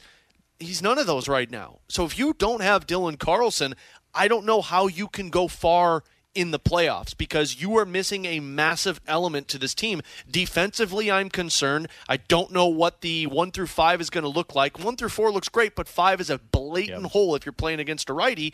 And like you're going to basically have a guy sitting on the bench who's supposed to be that key element for you. Tanner, who would you go with? We both went with Dylan Carlson, center field, batting either second or fifth, probably in a best case scenario. Who would you have if you could put your pixie dust on them? You guarantee they're going to be fixed by the playoffs you're going with who? I would go with Tyler O'Neill still, and I still think he's the biggest X factor for this team going into the playoffs. I, I, when he is right, I mean, I was looking at his splits from last year, and I mean, you look at him against right-handed pitching last year, 286 average with an 888 OPS. And for as much as we've talked about Carlson's struggles against righties, yes, he's been worse than O'Neill, but O'Neill hasn't been great either. 219 batting average with an OPS of 673. And we've seen spurts from Tyler O'Neill where it feels like he's starting to click, and then an injury occurs or he ends up going cold again. I still think that if you can get Tyler O'Neill going, if he ends up, if I can sprinkle my pixie dust and get him back to last year's form, I think it allows you to put Carlson in your lineup, and you can play him in center field and put O'Neill in left, and then you can put Newton right field or Dickerson if he's hitting well. I think it allows you to because of if he is right, he becomes a essential key third piece to the offense to where he can bat fifth, drive in Goldie and Arenado. And then because he's going to be back to his normal self, if I'm sprinkling this pixie dust on him, I can get away with Carlson's offensive struggles because then I can solidify the defense in the outfield and O'Neill can pick up for his lack of production and you can just kind of hide Carlson in the bottom of your order. So I think it's important that one of these two ends up getting going in the playoffs. Yeah. I agree with that. I think they're the two obvious candidates in terms of looking at the offensive players to sprinkle the pixie dust on. But I, I would go with O'Neill just because he's he, he was a MVP caliber player last year when he was right. Yeah, I, I think it's either the, of those two guys. I, I think that the reason why I went with Carlson over O'Neill is because I'm just saying, hey, assume that the other guys all stay at the same level or something approaching the level that they've been at for the majority of the season. And I think O'Neill's level has just been higher than Carlson's has this year. He has not been the guy that he was a year ago. I'm certainly not arguing that. But he's been mostly okay he's been oh, oh, he's had his moments where okay the power looks like it's back even if the average isn't super high. He's walking better than he did a couple of years ago. So he's had his moments. Carlson's been a disaster against right-handed pitching. Like there's just there's no two ways about it. It's been horrible for him. So that's why i went with him is just because i think the range of outcomes is a little wider for carlson. Did you guys give any consideration to jack flaherty? No because i don't think it is Im- is as impactful as a position like, player for a legit top end version of Jack Flaherty?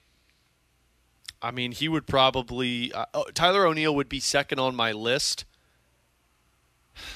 Yeah, I guess Flaherty would probably be third if I had to. If if I was going down a, a like a, a depth chart of this, I'd probably have Flaherty third on this one. See, I would, I would put Flaherty ahead of Carlson because I, I think you can get away if, if Carlson's just going to be what he has been, and that's just a solid defensive player. You can get away with having him at the bottom of the order, and if you get O'Neill back to MVP form, he can play a solid center field for you. You can get better at the corner with uh, O'Neill there and potentially Nootbaar in right field.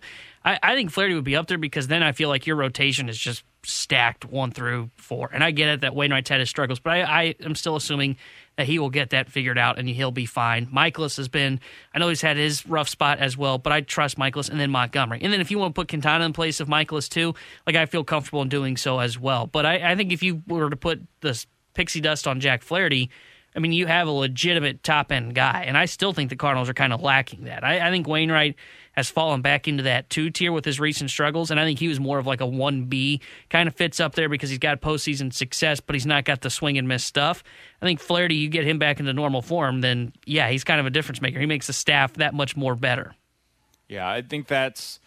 I, I could listen to the argument on Jack. Hell, if somebody wanted to make the argument for Goldie and just get him back to being the Goldie that we saw for the like May through the end of August version yeah. of Goldie, I could listen to that argument too. There's plenty of candidates on this team for what we're talking about here. You mentioned Waino. I could even listen to the argument that Waino's the guy that Hell, you do this for. Miles Mikolas. Yeah. I, I mean, there's a. This is why the last two weeks has been so frustrating to watch, is because we've seen it. If things come together for this team, they can win the World Series. The problem is, it feels like all of it is happening at the same time where it's gone to hell again. And what's weird is we've seen it before. And I don't know if that gives me more or less confidence that they'll get through it this time in time for the postseason. It gives me less confidence because, because it's happened so much. We saw it in, what was it, mid May, where yeah. th- these exact same things happened. The pitching fell apart. The offense went to crap. There was nothing happening. They looked just blah on the field. There was no real energy and they were trying to cycle through some things to see what would work. They stayed the course, they corrected it. Eventually, it got better, and we saw what happened afterwards, where they got everything going at the same time and went on an awesome run. Now it's happening again. Do they have enough time? Do they have the right pieces? Are they in the right physical and mental space to be able to get it to, to work again within the next two and a half weeks? Those are the questions that need to be answered. I wish they had some pixie dust. That would make all of this way easier to be able to figure out. But um, they, have got like seven or eight different guys that I think you can Miles make a legitimate argument for. Needs to bust out his own pixie dust and the pull sage? that sage out again. I'm telling you, BT mentioned that on the broadcast last night. I think it's time. I think it's time. San maybe, Diego's a good place or for maybe it. you need to go lose your mic cover and then find it again. Oh, yeah, I thought that was supposed to work. I think it worked at Busch. We need to get him back home. So you're saying you need to go on? Aren't you going to be in L.A.? I am going to be in LA. Okay. Maybe I should burn some sage. I'll burn no, some sage no. on my in my hotel. No, you need to go go get a press pass for the game for Dodgers Stadium. Go go into the. locker. sure my wife's going to be cool with this. That's she fine. Mind. Yeah. Go into yeah. the locker room. Go into Oli's office. Forget something, and then and then go back and then go back. Okay. Yeah. Yeah, it sounds like a great plan. This is how this is how we become better on the road as Cardinals fans. Okay, cool. Yeah, yeah, we've got this fixed. I just solved it, so I don't know what you guys' problem is. You just actually need to like do it now. Hey, coming up in 15 minutes, speaking of Miles Mikolas, he can solidify his spot in the wild card rotation if he gets a quality start tonight. We'll tell you about it coming up at 1 o'clock. The junk drawer is next. We're right back to the BK and Ferrario podcast, presented by Dobbs Tire and Auto Centers on 101 ESPN. Let's open it up. The junk drawer with BK and Ferrario. Brought to you by Together Credit Union. Pay yourself with every purchase. Open an Achieve It checking account today.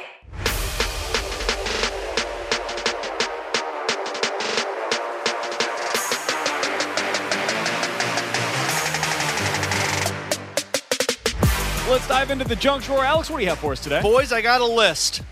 I got the top 10 online shopping sites in 2022, and this is courtesy of Curve USA, which I guess is a uh, a business website, and they kind of project the numbers or look at the numbers of what people spent money on online. And I guarantee that you guys won't be able to figure out half of these. Amazon. That's number one. That was an easy one. Walmart. I'll allow it. That's number eight. I'll allow it. Target, Target number four. Okay. Best Buy. I assume that Number might be up there. five. Okay. Really? I'm surprised it's that high. Uh, So you technology. guys got one, four, five, and eight. I'm trying to think of what else I would go There's, to. there's one on here that I just. IKEA. That, that must be that means. No, Oh, you don't do that online. online. You go there. Um, So you guys are looking for two, three, six, seven, nine, ten. Come on, you guys are on a hot Macy's? streak. No, not Macy's. On the right track though. Lowe's. Nope. Also on the right track. eBay. eBay. Oh, that's a good Did one. you just look up the damn list? No, I'm That's trying to number think three. of- That's a good Uh, one though. You guys were close with Macy's and Lowe's. J.C. Penney. No, I don't think they're in business anymore. I was- I they're don't- bought by I'm not sure they Macy's. are. They haven't been in business since the 90s, man. Kohl's. Kohl's. Oh, there you go. That's a good number one. 10. That's why I said you were close with Macy's. trying to think what the equivalent is of Lowe's. Etsy. Etsy. Number 9. What is that? That's like a uh, a craft website. My wife Oh, uses gonna it say, for I don't. I don't recognize that one. She OnlyFans. OnlyFans is number 2. Okay. And that one was like, you got to be kidding me. But it makes sense. I don't really know that I consider that to be shopping, but oh, it's shopping. It's shopping. It's shopping for the it's evening not a window crew. shopping, if you will. No, it ain't window shopping. It's uh shopping for the evening crew. Victoria's Secret. no, not Victoria's Okay. Secret. So hold on. We got Amazon, OnlyFans. What's the one that's close to eBay, Kohl's? Or not Target, Kohl's, Target, uh, Best We're missing six and seven. Yeah. Walmart, What's the one- Etsy, and Kohl's. Menards. Nope. But you're getting closer. I was say, what's Home one that would be? Home Depot. That's what it was. Okay, I was All trying right. to figure out. And number that six. I'm not even going to let you guys guess because there's absolutely no way you can get this. I feel like we did pretty well. You did awesome considered. at this because I didn't think you would would get as many as you did. Number six on this list was Long John Silver's.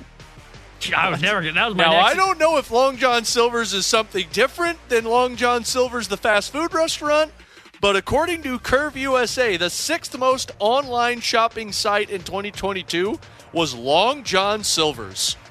Is that, That- like a is that like a pants website? I don't think so. I think the only Long John Silver's I know is the restaurant. Is it restaurant. longjohnsilvers.com? LongJohnSilvers.com. I just typed that in and my computer froze. Nope, it's the, it's for the fast food restaurant. How the hell have people more shopped at Long John Silver's bet- than Home Depot, Walmart, Etsy, and I, Kohl's? I bet it's just because it's so big out east. I bet it's carried it? in some of those bigger cities. Is it? But I think why so. are you shopping online for a fast food restaurant? Easier than going there. What? Show up, pick up my food, Trust and go tree? home. Trust Tree? Have you shopped When online was the for last fast food? Long John Silver's doesn't advertise with us, right? No, but I'm not.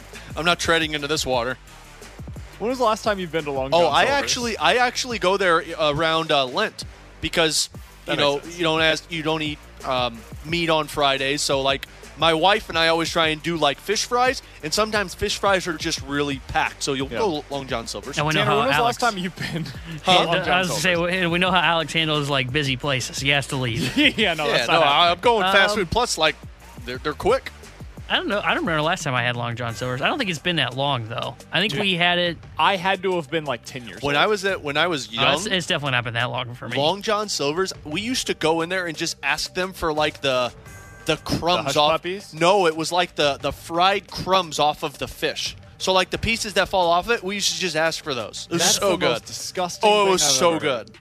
Except for the fact that I saw this last night. Alex, I don't know how you're gonna have a kid when she's old enough to have like a TikTok and a Facebook and a Oh, Twitter account. She's not allowed to have any of those Oh yeah. Not until she's 21. Did you see this yesterday? The FDA issued a warning Yes. about Yes. NyQuil marinated chicken because apparently people are doing this on TikTok. They're pouring the NyQuil into the saucepan and they're or the skillet. They're cooking up the chicken with this NyQuil. Well, no. First of all, no bleep. That's a bad idea. Like, of course, yes, you should not be chicken. You, you should not be tenderizing your chicken and sautéing it with NyQuil. None of that is surprising. I kids are seeing such ridiculous nonsense on social media now, and I sound like I'm an old man raising my fist with the, into the clouds. Oh, you're with. I'm with you. I, I don't know how anybody raises children nowadays, and I'm not saying you're doing a bad job. I'm saying this is terrifying. Like how you can't like this is This is kids why- are going to be exposed to this, This no is matter why what. I'm worried my child with social media because of this Oh. thing. But you know, I, the warning thing is is fine. But like at some point, natural selection just needs to take over for these but people. these, these are Who's kids. this stupid? There's probably kids that are doing. There's probably they're seeing kids- it on social media. That's But there's probably also adults doing this to get hits on TikTok. And there's teen. This is the Hey, same thing as about Tide clicks. Pods. Oh, the Tide yeah, Pod it's all challenge. about clicks. But it's like sooner or later, natural selection just needs to take over because you can't be this dumb to take Nyquil and pour it into your chicken. I just don't understand. By the way, they were called Crispies, and tons of people are saying that they used to do that. Really? Yeah. Okay. And apparently there was an all-you-can-eat uh, on Sundays in Arnold at Long John Silver's, which That's your neck of the looks woods. like I'm gonna go find out about that one in fish fries at Lent. Somebody from the 573 asked, so what's BK's OnlyFans account? Casey Adams Apple 69? Dude, you Hey, could probably get some clicks dude, with that Adams apple. People like Adam's apples. Everyone's got a niche, man. Someone might like Adam's apples. You could do some. You could do some damage with that. And yours is bulging, so I'm bulging Adam's apple, and I had a bulging disc. whoa, Yeah. Yeah. whoa. Say that one five times fast. Coming up Did you in get some 15 NyQuil minutes. chicken while you're eating those? Time for some NFL quick hitters. We'll talk to Chris Kerber, the voice of the Blues, at 1.30. But Bulging next, discs. Careful there. Miles Mikolas can solidify his spot in the wild card rotation with a quality start tonight against the Padres. Boy, please do this. Please get this done. Can we get. We need a quality start from Miles Mikolas. We need the Sage to be burning tonight as well. We'll talk about it next year on 101 ESPN. We're right back to the BK and Ferrario podcast, presented by Dobbs Tire and Auto Centers on 101 ESPN.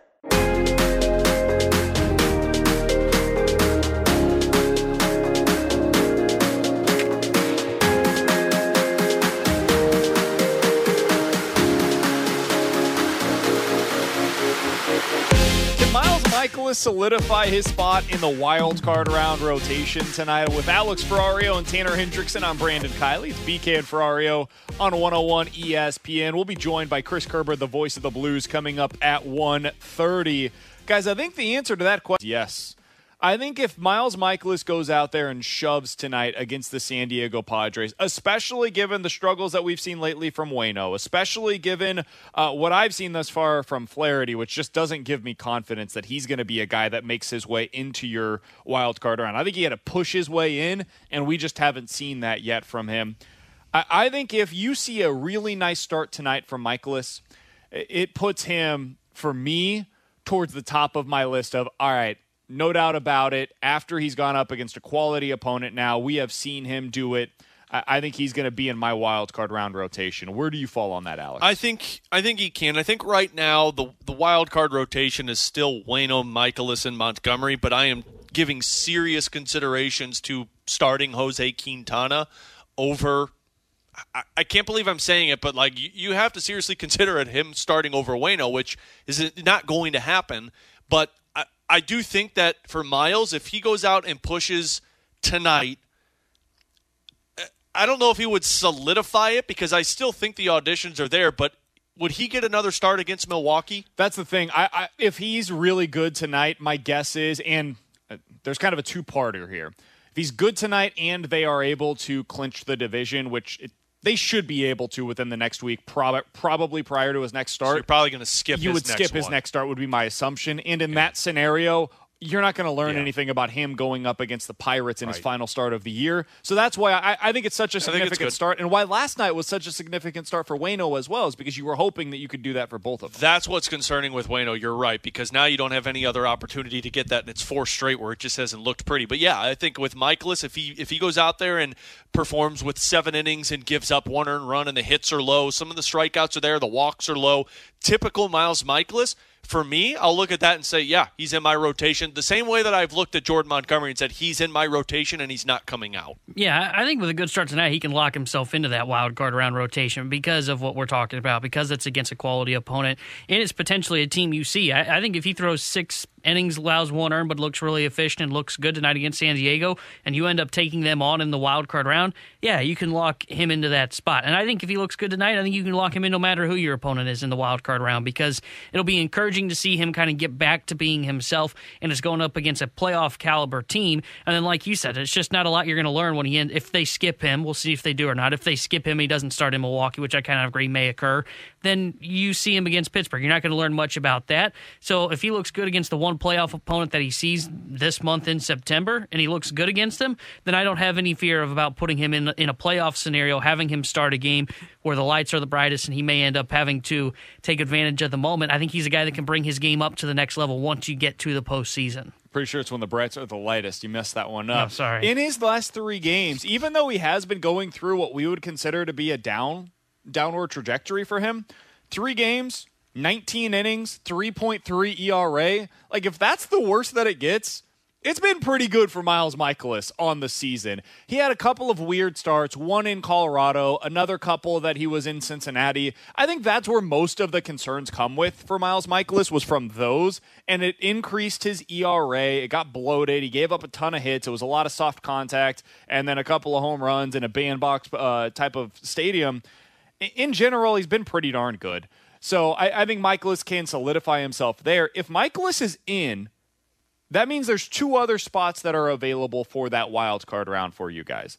Is is Waino a lock? Like guaranteed, no matter what, even if he's not good in his next two starts, he's for sure going to be starting for you in the wild card round of the playoffs. I don't think he should be a lock, but I think he is a lock in the Cardinals' eyes. Like you're not going to say nope, Waino, sorry, four starts aren't good enough for you to start for us in the postseason in the wild card round at home. So I don't think he should be a lock. I think it should be up for discussion, but I, I believe Waino's a lock in the Cardinals' eyes. I, I agree with that sentiment. I do think that Adam Wainwright is a lock in terms of.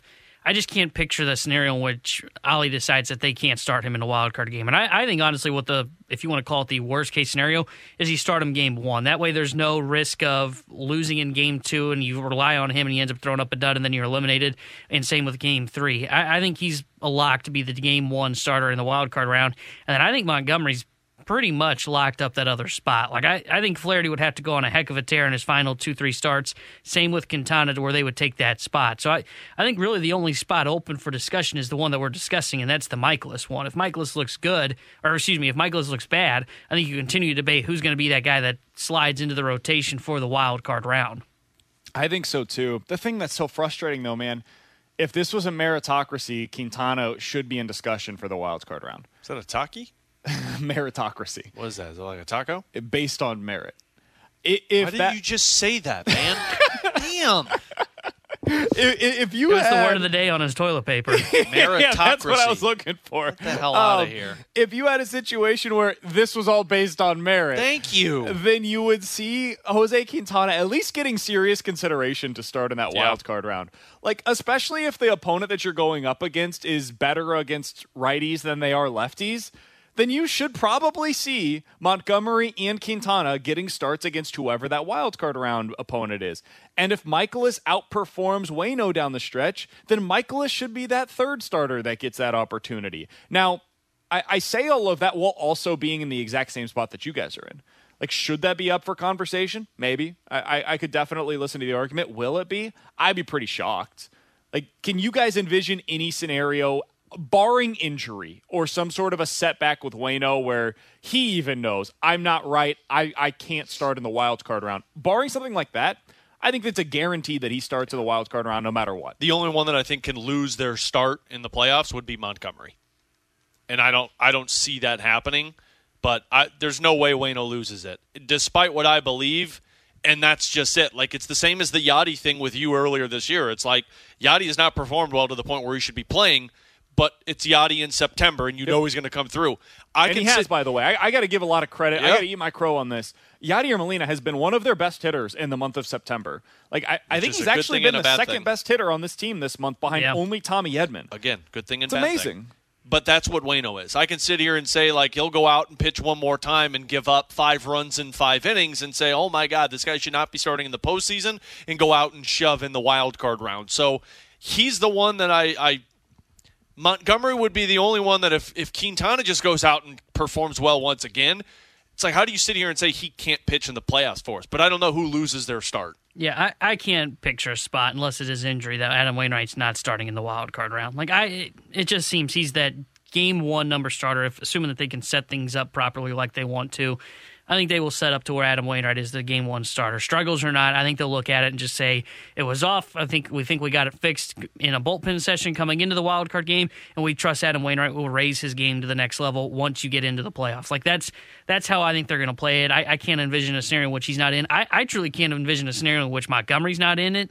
Um, and I mean, I'm with you, but I, if Quintana just pitches so well, I, I don't even think I even if Quintana pitches well, I, I don't think Montgomery loses his spot. I think the only guy that spot is up for debate is Mikolas, and that comes down probably to a how he looks tonight, and b depending on what the splits are in that against that opponent. If the opponent, like you said, struggles against. Uh, right or lefties, then Quintana probably starts. If they struggle against right-handed pitchers, I think they'll turn to Miles Mikolas. So, final thing that I wanted to get to here before we get to some NFL quick hitters on the other side.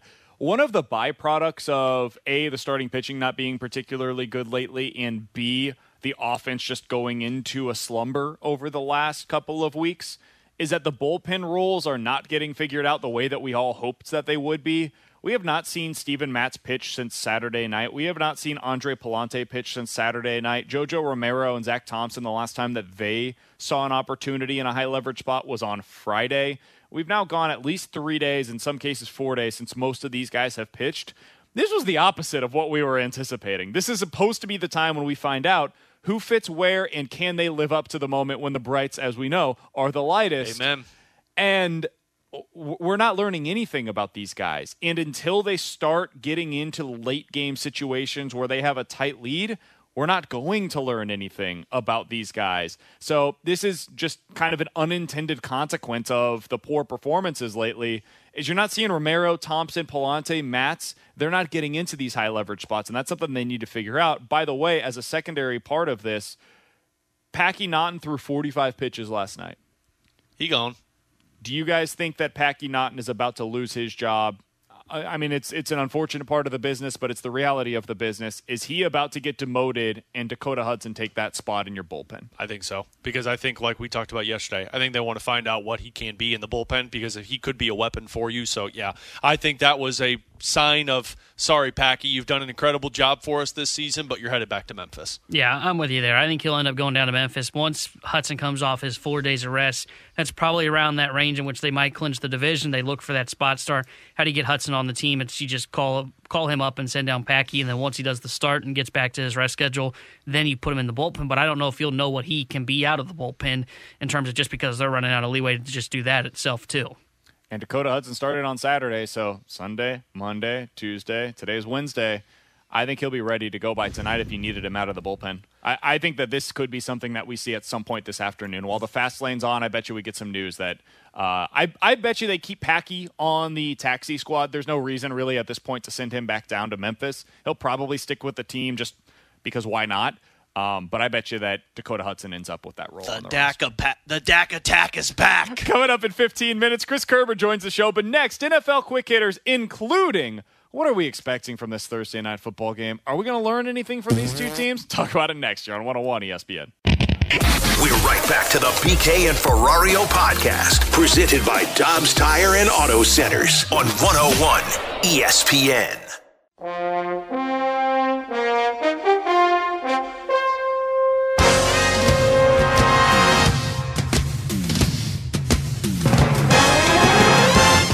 Dive into some NFL quick hitters. That's Alex. He's Tanner. I'm BK. Let's start with the Bills. Better known as Casey Adams Apple 69. Just on OnlyFans, man. Just on OnlyFans. hey, the Bills have 17 touchdowns and four punts in their last four games. Oh my god, that's incredible.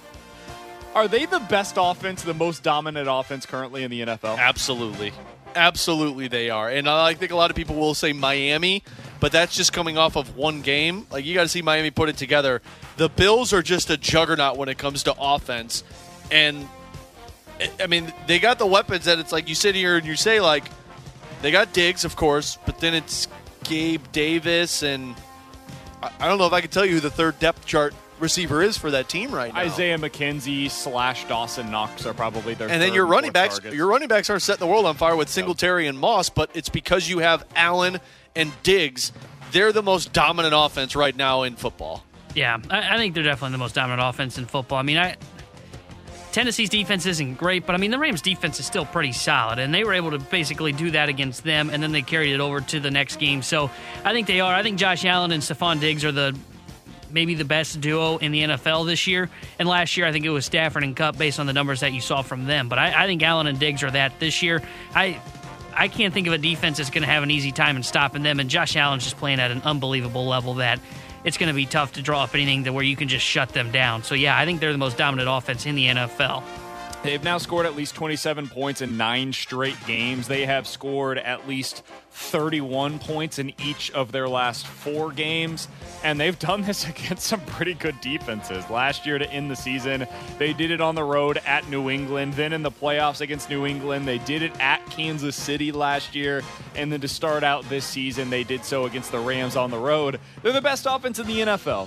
I mean, Josh Allen is one of the like three aliens that we have playing the position right now. I mean, it's it's him, it's Justin Herbert, and it's Patrick Mahomes. Those, in my opinion, are the three guys. Like, if you had to start a franchise, give me one of those three. I'll figure it out from there. Uh, Josh Allen's unbelievable. I think that it's been really impressive to see the way that the offense has kind of evolved a little bit this year, even without Brian Daboll. I thought that was going to be a significant loss for them. I think he's done a pretty good job in New York, but the Bills are just they found a way to overcome it. So I do think they're the best offense in the NFL. I think the real question is who's second? I think they have arrived in the place that the Chiefs were in like 2019 when they had that crazy Monday night game against the Rams and they were heads head and shoulders above everybody else. That's how I feel about the Buffalo Bills right now. It's them, teardrop, everybody else after that. All right. Speaking of uh, exciting, I think I'm falling for the Lions. I think this is the way that you feel about the Eagles. I think that's me with the Lions, man. Hey, I like the Lions. Uh, Hard Knocks sold me. So Dan Campbell, he had another great quote. Surprise, surprise. Another one? Yeah. So he was asked on Tuesday how he viewed the Vikings versus the Eagles Monday night football game. He said, quote, normally I would view it like any fan would. I would fall over backwards in my chair, drunk after the second half. I couldn't even take notes anymore. Woke up, couldn't read my notes. But I'm back in the morning, took some aspirin, so we're all good. Respect. Is he is he throwing shade at a team, or is he just actually telling you what he did? Uh, I think he was kidding. I'm So he not was throwing sure he shade. was- I'm not saying I'm sure so he, he was, was kidding. throwing shade because that's typically what happens in that game. No, I, it's I think, boring. I think that was Campbell's No, Monday he was night. saying Campbell was saying normally It's I would Monday get nights. drunk on a Monday night football game, God but bless instead you. this week I decided to go ahead and watch it. God bless you, Dan Campbell. You might he might be my favorite head coach in football. If you could put Dan Campbell on the Philadelphia Eagles, the golden team, right there. I I don't know how good the Lions actually are. I, I think they're They got Goff at quarterback, not that good. I think if they get Bryce Young or Caleb Williams in the draft, I think they could actually be good in a couple of years. I do too. I think they've got some real talent at wide receiver. I mean, remember they've got Jameson Williams, and he's not playing yet. He's Yep. still recovering from that ACL uh, from last year. They've got the Vikings this weekend on the road. This is a huge test for them, man. Uh, we look back on that first week now, and it's like, oh, they were within three points of the Eagles. And then this past week, I know that it ended up being pretty close. A lot of that was garbage time, though. They they beat the heck out of the Washington Commanders. If they're able to go on the road into Minnesota and beat the Vikings, I'm going to start considering the Lions a legitimate, not Super Bowl contender, but at a minimum a playoff contender coming out of the NFC. See, I think this year that they're not a playoff contender for me, but I think they're like, I think they're a five or six win team. And I think next year, I think they can be an eight win team if they go get themselves an actually decent quarterback. Oh, see, I, I think they're better than a five or six win team. Like I, as much crap as I talk on Jared Goff, and look, he's no elite quarterback, that's for sure. But you, he's got weapons, and he can he can make something happen with that. I mean, he was in L.A. and got them to a Super Bowl. Why? Because he had weapons around him, and he's got some decent weapons around him in Detroit, and they got a decent offensive line that's been playing well. So. I think they're a team that if they can beat Minnesota, yeah, I think they're worth monitoring as a team that could sneak into the playoff picture because, I mean, let's just be honest, the whole NFC is not that great. So You think you can get in with nine this year? Probably. I don't. And I think I think you could get in Uh, with nine. yeah, in the Nine NFC. In the NFC, yeah. I think you can So- get in, and I think the Lions can get to that point. Let's play a game called Count the Wins. Oh, I love this game. So let's say that they win this week, because this is kind of a prerequisite for me to believe in them as a legitimate contender. So that would put them up to two wins on the season if they win this week against the Vikings. You guys think they can win at home against Seattle? Yep. Yeah. That puts them to three. Yeah, remember when people said that, oh, yeah, people wrote Geno Smith off, but I didn't write back. That only lasted one week. I think he needs to write. Yeah, he needs to start trying to write a little bit more. On the road at New England. They can win that game, right? Yep. I think that one will be tough because New England's got a good defense also. Yeah, but I, I, I think they should. I would should give the Lions win the slight edge, yeah. At Dallas, probably without, at that point, I would assume, uh, Dak Prescott. I think they should win that game. I See, I'll- think Dallas wins that one. I'll say Dallas wins that one. I think their defense can hold Goff. Michael Gallup should be back by that time too. I think they're de- I think Dallas wins that Goff one. will I like see the Parsons, and he'll like short circuit. Why do you ha- Why do you hate Cooper Rush, man? He's terrible. This Uh, week was a did you see him? Yeah, it was a mirage. Uh, I'm going to go ahead and say the next two are losses: Miami and Green Bay. Agreed. At Chicago. Green Bay though, I don't know, man. At Chicago. That that's a should be a win. win. At the Giants. Wait, was that Chicago one Thanksgiving? no. Uh, no. Oh, I was going to say because Chicago's going to win that one. Uh, at the Giants, I'll say win. They should win. yeah, I think that's a win that they have to have. They've got the Bills on Thanksgiving. Oh, that's That's, a gonna win. Be an awesome. That's game. a win. That's an awesome game. Uh, Jacksonville. They, they should should win, win, yeah. that one. At home against Minnesota, toss up. At the Jets. that's a win. At Carolina. Win. And then at Holy home hell! against Chicago. Is this team going to be a ten That's win team? 11 wins. No way. No way. I'm telling you, man. I'm not saying they're going to win all of those games, but those are at a minimum winnable. How many They of- should get to the playoffs this year. How if they- many of those they're as good as we games think. will they be favored in? Most of the ones that we saw, we talked about at, as being winnable. Yeah. And When if was the- not, some when of those will be I close. will Like be, the Patriots if they game will be beat close. Minnesota and they beat Seattle, they will be favored in New England. What? When was the last time that the Detroit Lions had been favored in that many games? They were f- a one point underdog against Washington, right? Yeah. No, they were favored. It was one they and a were half. one and a half point favorite. One and a half point 'cause I took them That's to what it cover. was. So they could be favored in three of the first five weeks. I can't imagine that's happened in the last decade. like it had to have been a minute since they Probably were favored since that often. early Stafford and Megatron. Yeah. Then they may have been that way. All right, final thing here. I mentioned earlier today that I'm lower on the Bengals than most are. Have you guys seen the stat on how many times he's been sacked this season? Or, excuse me, in his Yeah. first 32 games as a saw that. starter? So, Andrew Luck was sacked 76 times in his first 33 games as a starting quarterback in the NFL. That includes the playoffs. David Carr, who I think is like the poster boy of the sacks, the hits they accumulated to the place of, he was never going to be able to be a legitimate franchise caliber quarterback because of what his offensive line did to him. He was sacked 101 times, so three and a half times per game in his first 32 games in the NFL. Joe Burrow has now been sacked 115 times in his first 32 games in the league. He's broken already once. like they I don't know what you do here because I do think part of it is him. I think he holds on to the ball longer than he should, and that's part of his superpowers. Part of what makes him great is that he can read the defenses and he finds the open man. He wants to be in empty formations because that allows more guys to get out, out in the routes. He thinks he's going to be able to find them, but it also means that you've got fewer people in to block. It means that if you're holding on to the ball longer, you're more likely to take hits. I think some of this is on Joe Burrow. But some of it's also on this offensive line, man. They have got to get things going, and last week was a huge step back in that direction. I wonder if Cincinnati, you know, they spent all that money in the offseason last year on defense. I wonder if it because and I, I did they spend a lot of money on the offensive line this season? They got Not three a lot, but they spent a new little guys, bit, right? yeah. I wonder if they spend even more money next year because like drafting wise, unless they suck to where they're going to be drafting high, finally they can get their left tackle. But yeah, I mean, as much as this is Joe Burrow, where he does make some weird decisions, this is on the offensive line. I wonder if they trade for Laremy Tunsil. Probably. He would make a ton of He's sense. He's been on them. the trade block for uh, forever. They could trade him this year, and they could make it work money wise. Laremy Tunsil has one year left on his contract next season. His new team would be on the hook for twenty million dollars. I think that's what you do if you're the Bengals. yeah, I think you have to.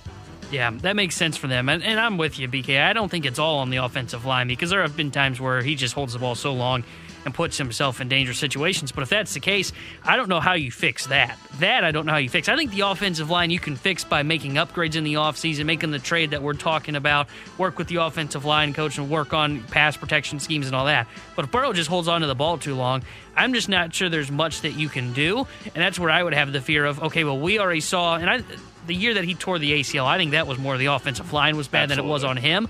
But I would still have concerns about him holding onto the ball too much and putting himself in danger because that's what ultimately led to Andrew Luck's the end of his career was being dealt with injuries because he got hit so much and so often.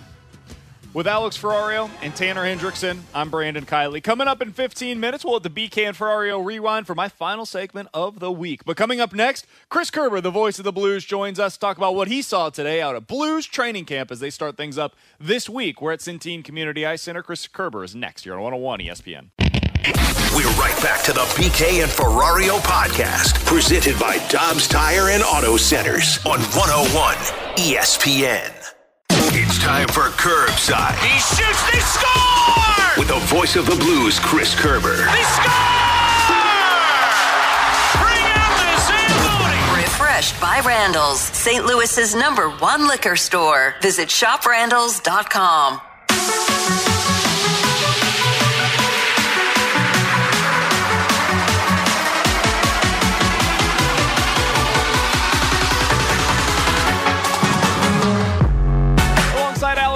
Ferrario and Tanner Hendrickson. I'm Brandon Kiley. We are broadcasting live at the E&B Granite Studio. Good to be back out here again at the Centene Community Ice Center as the Blues are kicking off their training camp week earlier today. We had Media Day. We had the pleasure to see Chris Kerber, the voice of the Blues, out here earlier today as well. You'll hear him on all the Blues broadcasts right here on your home for the Blues 101 ESPN. He joins us now via the Brown and Crouppen Celebrity Line. Curbs, we appreciate the time as always, man. How was it for you to be back out at Centene Community Ice Center?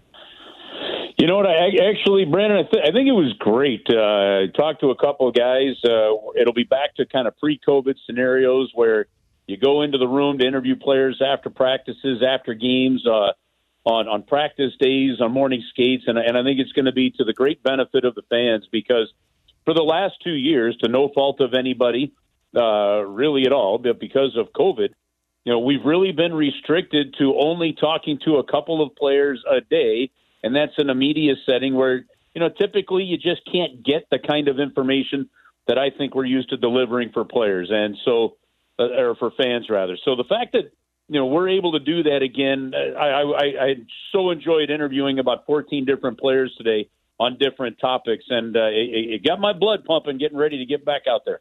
Well, on the same way, Curbs, it got me excited for Saturday's first preseason game. Mm. I'm going to make a bold prediction here, Curbs, and tell me if you agree with this no, Noel Acciari is going to be a fan favorite because we were doing our video shoots out here and we, we had him kind of, you know, point at the camera and toss a puck in the air. And when we asked him to point at the camera, he said, Well, I'm not going to point with this finger because this is my broken one. Noel Acciari, I think, is going to be a fan favorite. You know what? Uh, I think, and it, it does, it goes without saying, to be honest with you, that when you look at somebody that plays the style of game that he played, or plays rather, and just the, you know the fact that he brings that that work pail effort to the rink every single day. That's something that in St. Louis has has always been appreciated. You know, and for a guy that was undrafted, played three years at Providence College. You know, you're talking just a few years ago, right before COVID started, he had put up a 20 goal campaign with the Florida Panthers. Now the Blues aren't looking for him to do that. Uh, they don't need for him to do that, but they just need to go out and play a very solid, smart, checking, controlled game uh, in the bottom six, and that's a player that can exactly do that. I think the Blues will really like uh, watching this guy play. Curbs, I am curious. As you came out here today and you started getting the juices flowing on what this season's going to be like for the St. Louis Blues, what were the questions that came to mind? What were the things that you're like, man, I, I can't wait to be able to find this out about this team? You know what? I talked to uh, about 14 different players this morning, asking questions along the lines of, you know, Ryan O'Reilly approaching a thousand games, and and Neighbours, and you know what what they're looking for in camp and what they've learned before and how they need to make their mark. I talked to players about you know, just playing with some different guys over the years, increased roles. You know what what Jordan Kyrou is thinking going in, and and not trying to you know earn that big contract in one year and just staying within himself. Things along those kind of lines is what I was most curious to hear about. And listen, there could be a lot of excitement this year, guys. I, I think when I look at the way the defensive core is set up, and yeah, that's a hit losing Marco Scandella without a doubt for six months, but there's still some really good, tremendous depth. And when you hear Justin Faulk and Colton Parayko and these guys just describe this defensive group and the veteran nature of it, they're going to be really hard to play against. You know, one of the things I talked to a lot of the guys today about was, you know, if, if you remember at times last year, guys, for some reason we, like in every interview I seem to do uh, across different places, I'd get asked a lot about Colton Parayko. Holy smokes! When, when I ask all these different, you know, players just how good some of these other guys are by name, and I mentioned Colton Parayko. Holy moly! When when they talk about, it, they go, they go. It's just that size, the speed, his skill, what he gets through, what he's doing against the other opponents. Uh, talking to Colton himself about what he learned in that short time playing with Jay Bouwmeester, you know, and how that carries through him today. That there's so many great storylines and positives, but Ryan O'Reilly could hit a thousand games. Colton Parayko's two games shy of 500. Robert Bortuzzo could hit 500 games. Nick Leddy could hit 700 games. Uh, Brayden Schenn could hit 800 games. You, you've got a lot of experience on this hockey team, and some guys rack up some milestones, and all that's exciting for this year.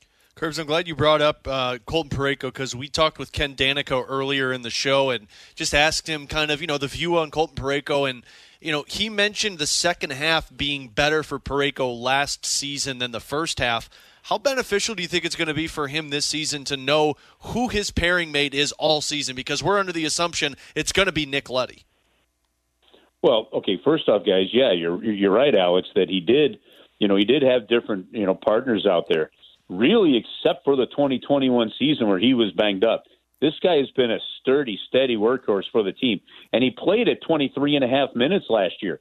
You know, which is, the most uh, over the course of a season that he had played. I'm, I'm going to tell you, I had a conversation after a road game last year in Calgary with Mike Van Ryn. I got on the bus. Mike was the only co- uh, person on the bus at the time after the game. We were heading back to the hotel. Uh, I think we were flying out of Calgary the next day. And, and I looked at him and I said, Ryan, help me out here. I go, I'm getting asked on almost every show I'm doing something about Colton Parayko. I go, he's leading the team in average uh, minutes per game at even strength. He's on the ice every single time uh, against the other team's top players. Most of the times he's he's on the ice for a face-off. It's on the defensive half of the ice, you know, not the offensive half. Is there something with this game I'm missing? And Mike Van Ryn said he is having an unbelievable season. He goes, and if we were not as deep on defense and he was getting more power play time, this guy would easily have over 50 points, and we'd be talking about one of the top defensemen in the league.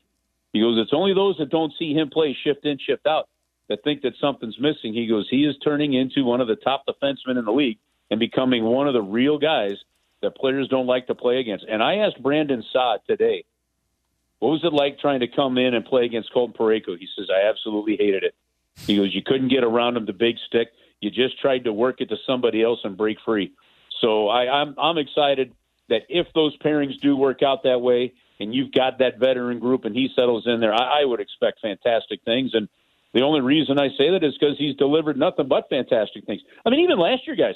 Last year, if I remember looking at this right yesterday, I think he, he had 35 points last year and that was a tied a career high in points for him. He even he, that's even more points than he had the two years that he had ten goals on the season. So I think the word man, there, there, there's there's concerns or question marks in my mind with guys on a team. That guy is not one of them without a doubt.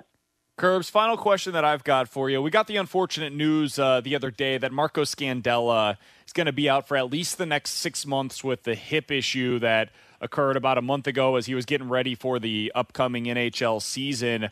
He's going to get that repaired, and they, they say that the the reevaluation period is not even for another six months. So the likelihood is, at least based on our understanding, he'll go on LTIR, and that opens up about $3 million in cap space for the Blues.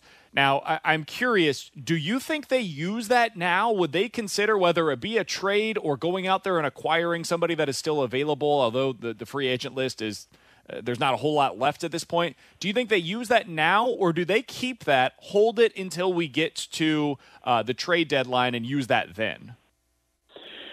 That's a. I I think it's a, a really good question that you asked there, Brandon. Because if if you look at guys right now, I don't think you need to be looking at any forwards at the moment. You you've you've committed with what you did with Kyrou and Thomas.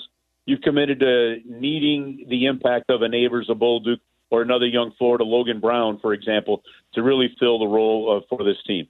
So your one thought is, do you use it on defense? Okay, you go to the free agent market and you look. There's Danny DeKeyser. He's a left defenseman. Calvin DeHaan is out there. Both those guys are over over 30 years of age. You do have some veteran guys like a, a Thomas Hickey or a, a Scott Harrington. You know, Chris Russell, who, who's you know what he's got to be 35, 36. He's still out there, you know, and a shot blocking guy. But the thing that you have right now is you have a situation where with Scandella out, you still have the top four we just mentioned mm-hmm. of Faulk, Krug, Leddy, Parayko. Then there's Bortuzzo. By the way, the guy that's least amount of service time out of all those players in terms of years, that's Parayko. Then you've got Perunovich, you've got Mikkola, and you've got Calle Rosen to fill in the one spot. You could still break camp with eight defensemen, as Doug Armstrong alluded to, w- without having to go out and get somebody. I think you've got to give Mikkola and Perunovich a chance. I don't see the need to go out and get somebody right now, and I think that that cap space, if it helps you build more cap space as the season goes along, I think that's going to be extraordinarily valuable down the road. My my instinct says you're you're you're going into camp and into games as is right now, and you're going to conserve as much space as you can. Curbs, just a follow up to that. I, I know you mentioned not really looking at the forward position, and uh, the the one player that I've brought up a lot, and I think I might have asked you about this guy in the past, is uh, Puljujärvi with Edmonton. And the only reason I bring it up is because it's been compared. I think Mark Spector had a piece on this. Um, they've they've talked about how he's one of those guys like a Nichushkin, where it just seems like he needs a change of scenery. Where Nichushkin went from Dallas to Colorado and Puljujärvi out of Edmonton. With that cap space, do you even think it's worth kicking the tires there? Nope. No, I, I don't think so. At least uh, not right now, for the reasons that, that I just said. You know, he's got a cap hit this season of three million dollars. You'd have to trade for him, and I know, I know that that he's young. You know, and but he's been in it. Yeah, there's no doubt in my mind that a guy like Puljujärvi needs a, a change of scenery than, than what they've had in, in in Edmonton. But if you think that he's got that kind of a that kind of skill, you're going to want him somewhere in your top six. You're looking at a top up top nine right now that's pretty doggone good and extremely deep. And then you're just gonna you're gonna try to bide some time because you know Toropchenko when he comes back, he's to be on on that bottom row for you. I mean, right now, you guys, you're talking about a, a third line that could potentially have Ivan Barbashev, who was a 60 point player, Brayden Schenn, who since he came to the St. Louis Blues has more points than any other player over the last uh, five seasons, I believe it is, and, and potentially a Logan Brown or a Jake Neighbors. I, I just I just don't see the need for something like that with what you currently have uh, on the roster. I just you know does somebody falter and maybe open a door for need? Does somebody get hurt? Maybe. I just think you're deep enough right now that you don't need to make that move, and that cap space is more valuable down the road. He's Chris Kerber, voice of the Blues. Always appreciate him hopping on with us today. It was good to see him out here at the Centene Community Ice Center once again. Curbs, we appreciate the time as always, man. We'll talk with you again next time. All right, guys. Awesome seeing you this morning. Uh, great work today, and we'll see you out at the rink. Absolutely. Same to you. That's Chris Kerber joining us here on 101 ESPN. Hey, if you've missed anything from today's show, be sure to check out the podcast page. It's all presented by Dobbs Tire and Auto Centers at 101ESPN.com and the free 101 ESPN app. Alex, I guess the question that I would have, because I, I totally understand where Curbs is coming with the Jesse Puljujärvi thing. I, I think it really comes down to what is your level of confidence that Neighbors and or Logan Brown are ready to go for that third line winger role. Because if you think they're good to go, there's no reason to bring any more forward depth into this organization. You don't need it. Yeah. If you have questions about that, and maybe this is something that gets determined based on the first week or two of, of camp, uh, both for the Blues and for other teams around the NHL, where they say, okay, let's find out what we've got first, and then we can determine if we need to go make a move for a guy like Paul Puljujärvi, who kind of know what you're getting ups and downs, and it's going to be a, a Right. little bit of uh, topsy turvy. But it, the, the production has been there in the past. I think that's what we see. Let's wait a week, and then we can talk about whether or not he makes sense. And real quick, I think it'd even be beyond a week. I think that's where the trade deadline conversation comes into play. I, I do believe that the reason they moved past David Perron was because they felt that Logan Brown was ready to step into a role in Jake Neighbors as well as the salary cap conversation. This could be a hey, Brown, Neighbors, Kostin, all of these guys who could play in your top nine. Here's your opportunity. And if you don't take it, then guess what? Toropchenko's going to have an opportunity when he heals up. And if he can't do it, come trade deadline time, it's like what they did with or, um, Sanford and Blais. Yep. They gave him the whole season and said, be a top nine player. They weren't, and then they went and trade for Pavel Buchnevich. That's going to be what happens. And if they can't get that top nine role locked down, then you spend that $3 million at the trade deadline. There, there's going to be options for him, that's for sure. Alex, you enjoy yourself over the next couple of days. Hey, buddy, Brooke you do too. Will be in studio with you guys out here at the Centene Community Ice Center as the Blues kick off training camp the next couple of days. I will be listening as I am out in beautiful Los Angeles, California, No, with the Cardinals, trying to reverse the jinx from them. We'll talk to you guys. They'll talk to you guys tomorrow at 11 a.m. for Alex and Tanner, who did a great job back in the studio for us today. T-Bone. I'm Brandon. Talk to you guys on Monday at 11 a.m. right here on 101 ESPN. You've been listening to the BK and Ferrario podcast, presented by Dobbs Tire and Auto Centers on 101 ESPN. Peloton, let's go. This holiday, with the right music and the right motivation from world class instructors, We're going to pick it up a notch. It's the holiday season. you might just surprise yourself with what you're capable of. Work out to thousands of live and on demand classes, from running to cycling to yoga. Try Peloton risk free with a 30 day home trial. New members only, not available in remote locations. See additional terms at onepeloton.com slash home dash trial. Peloton, motivation that moves you.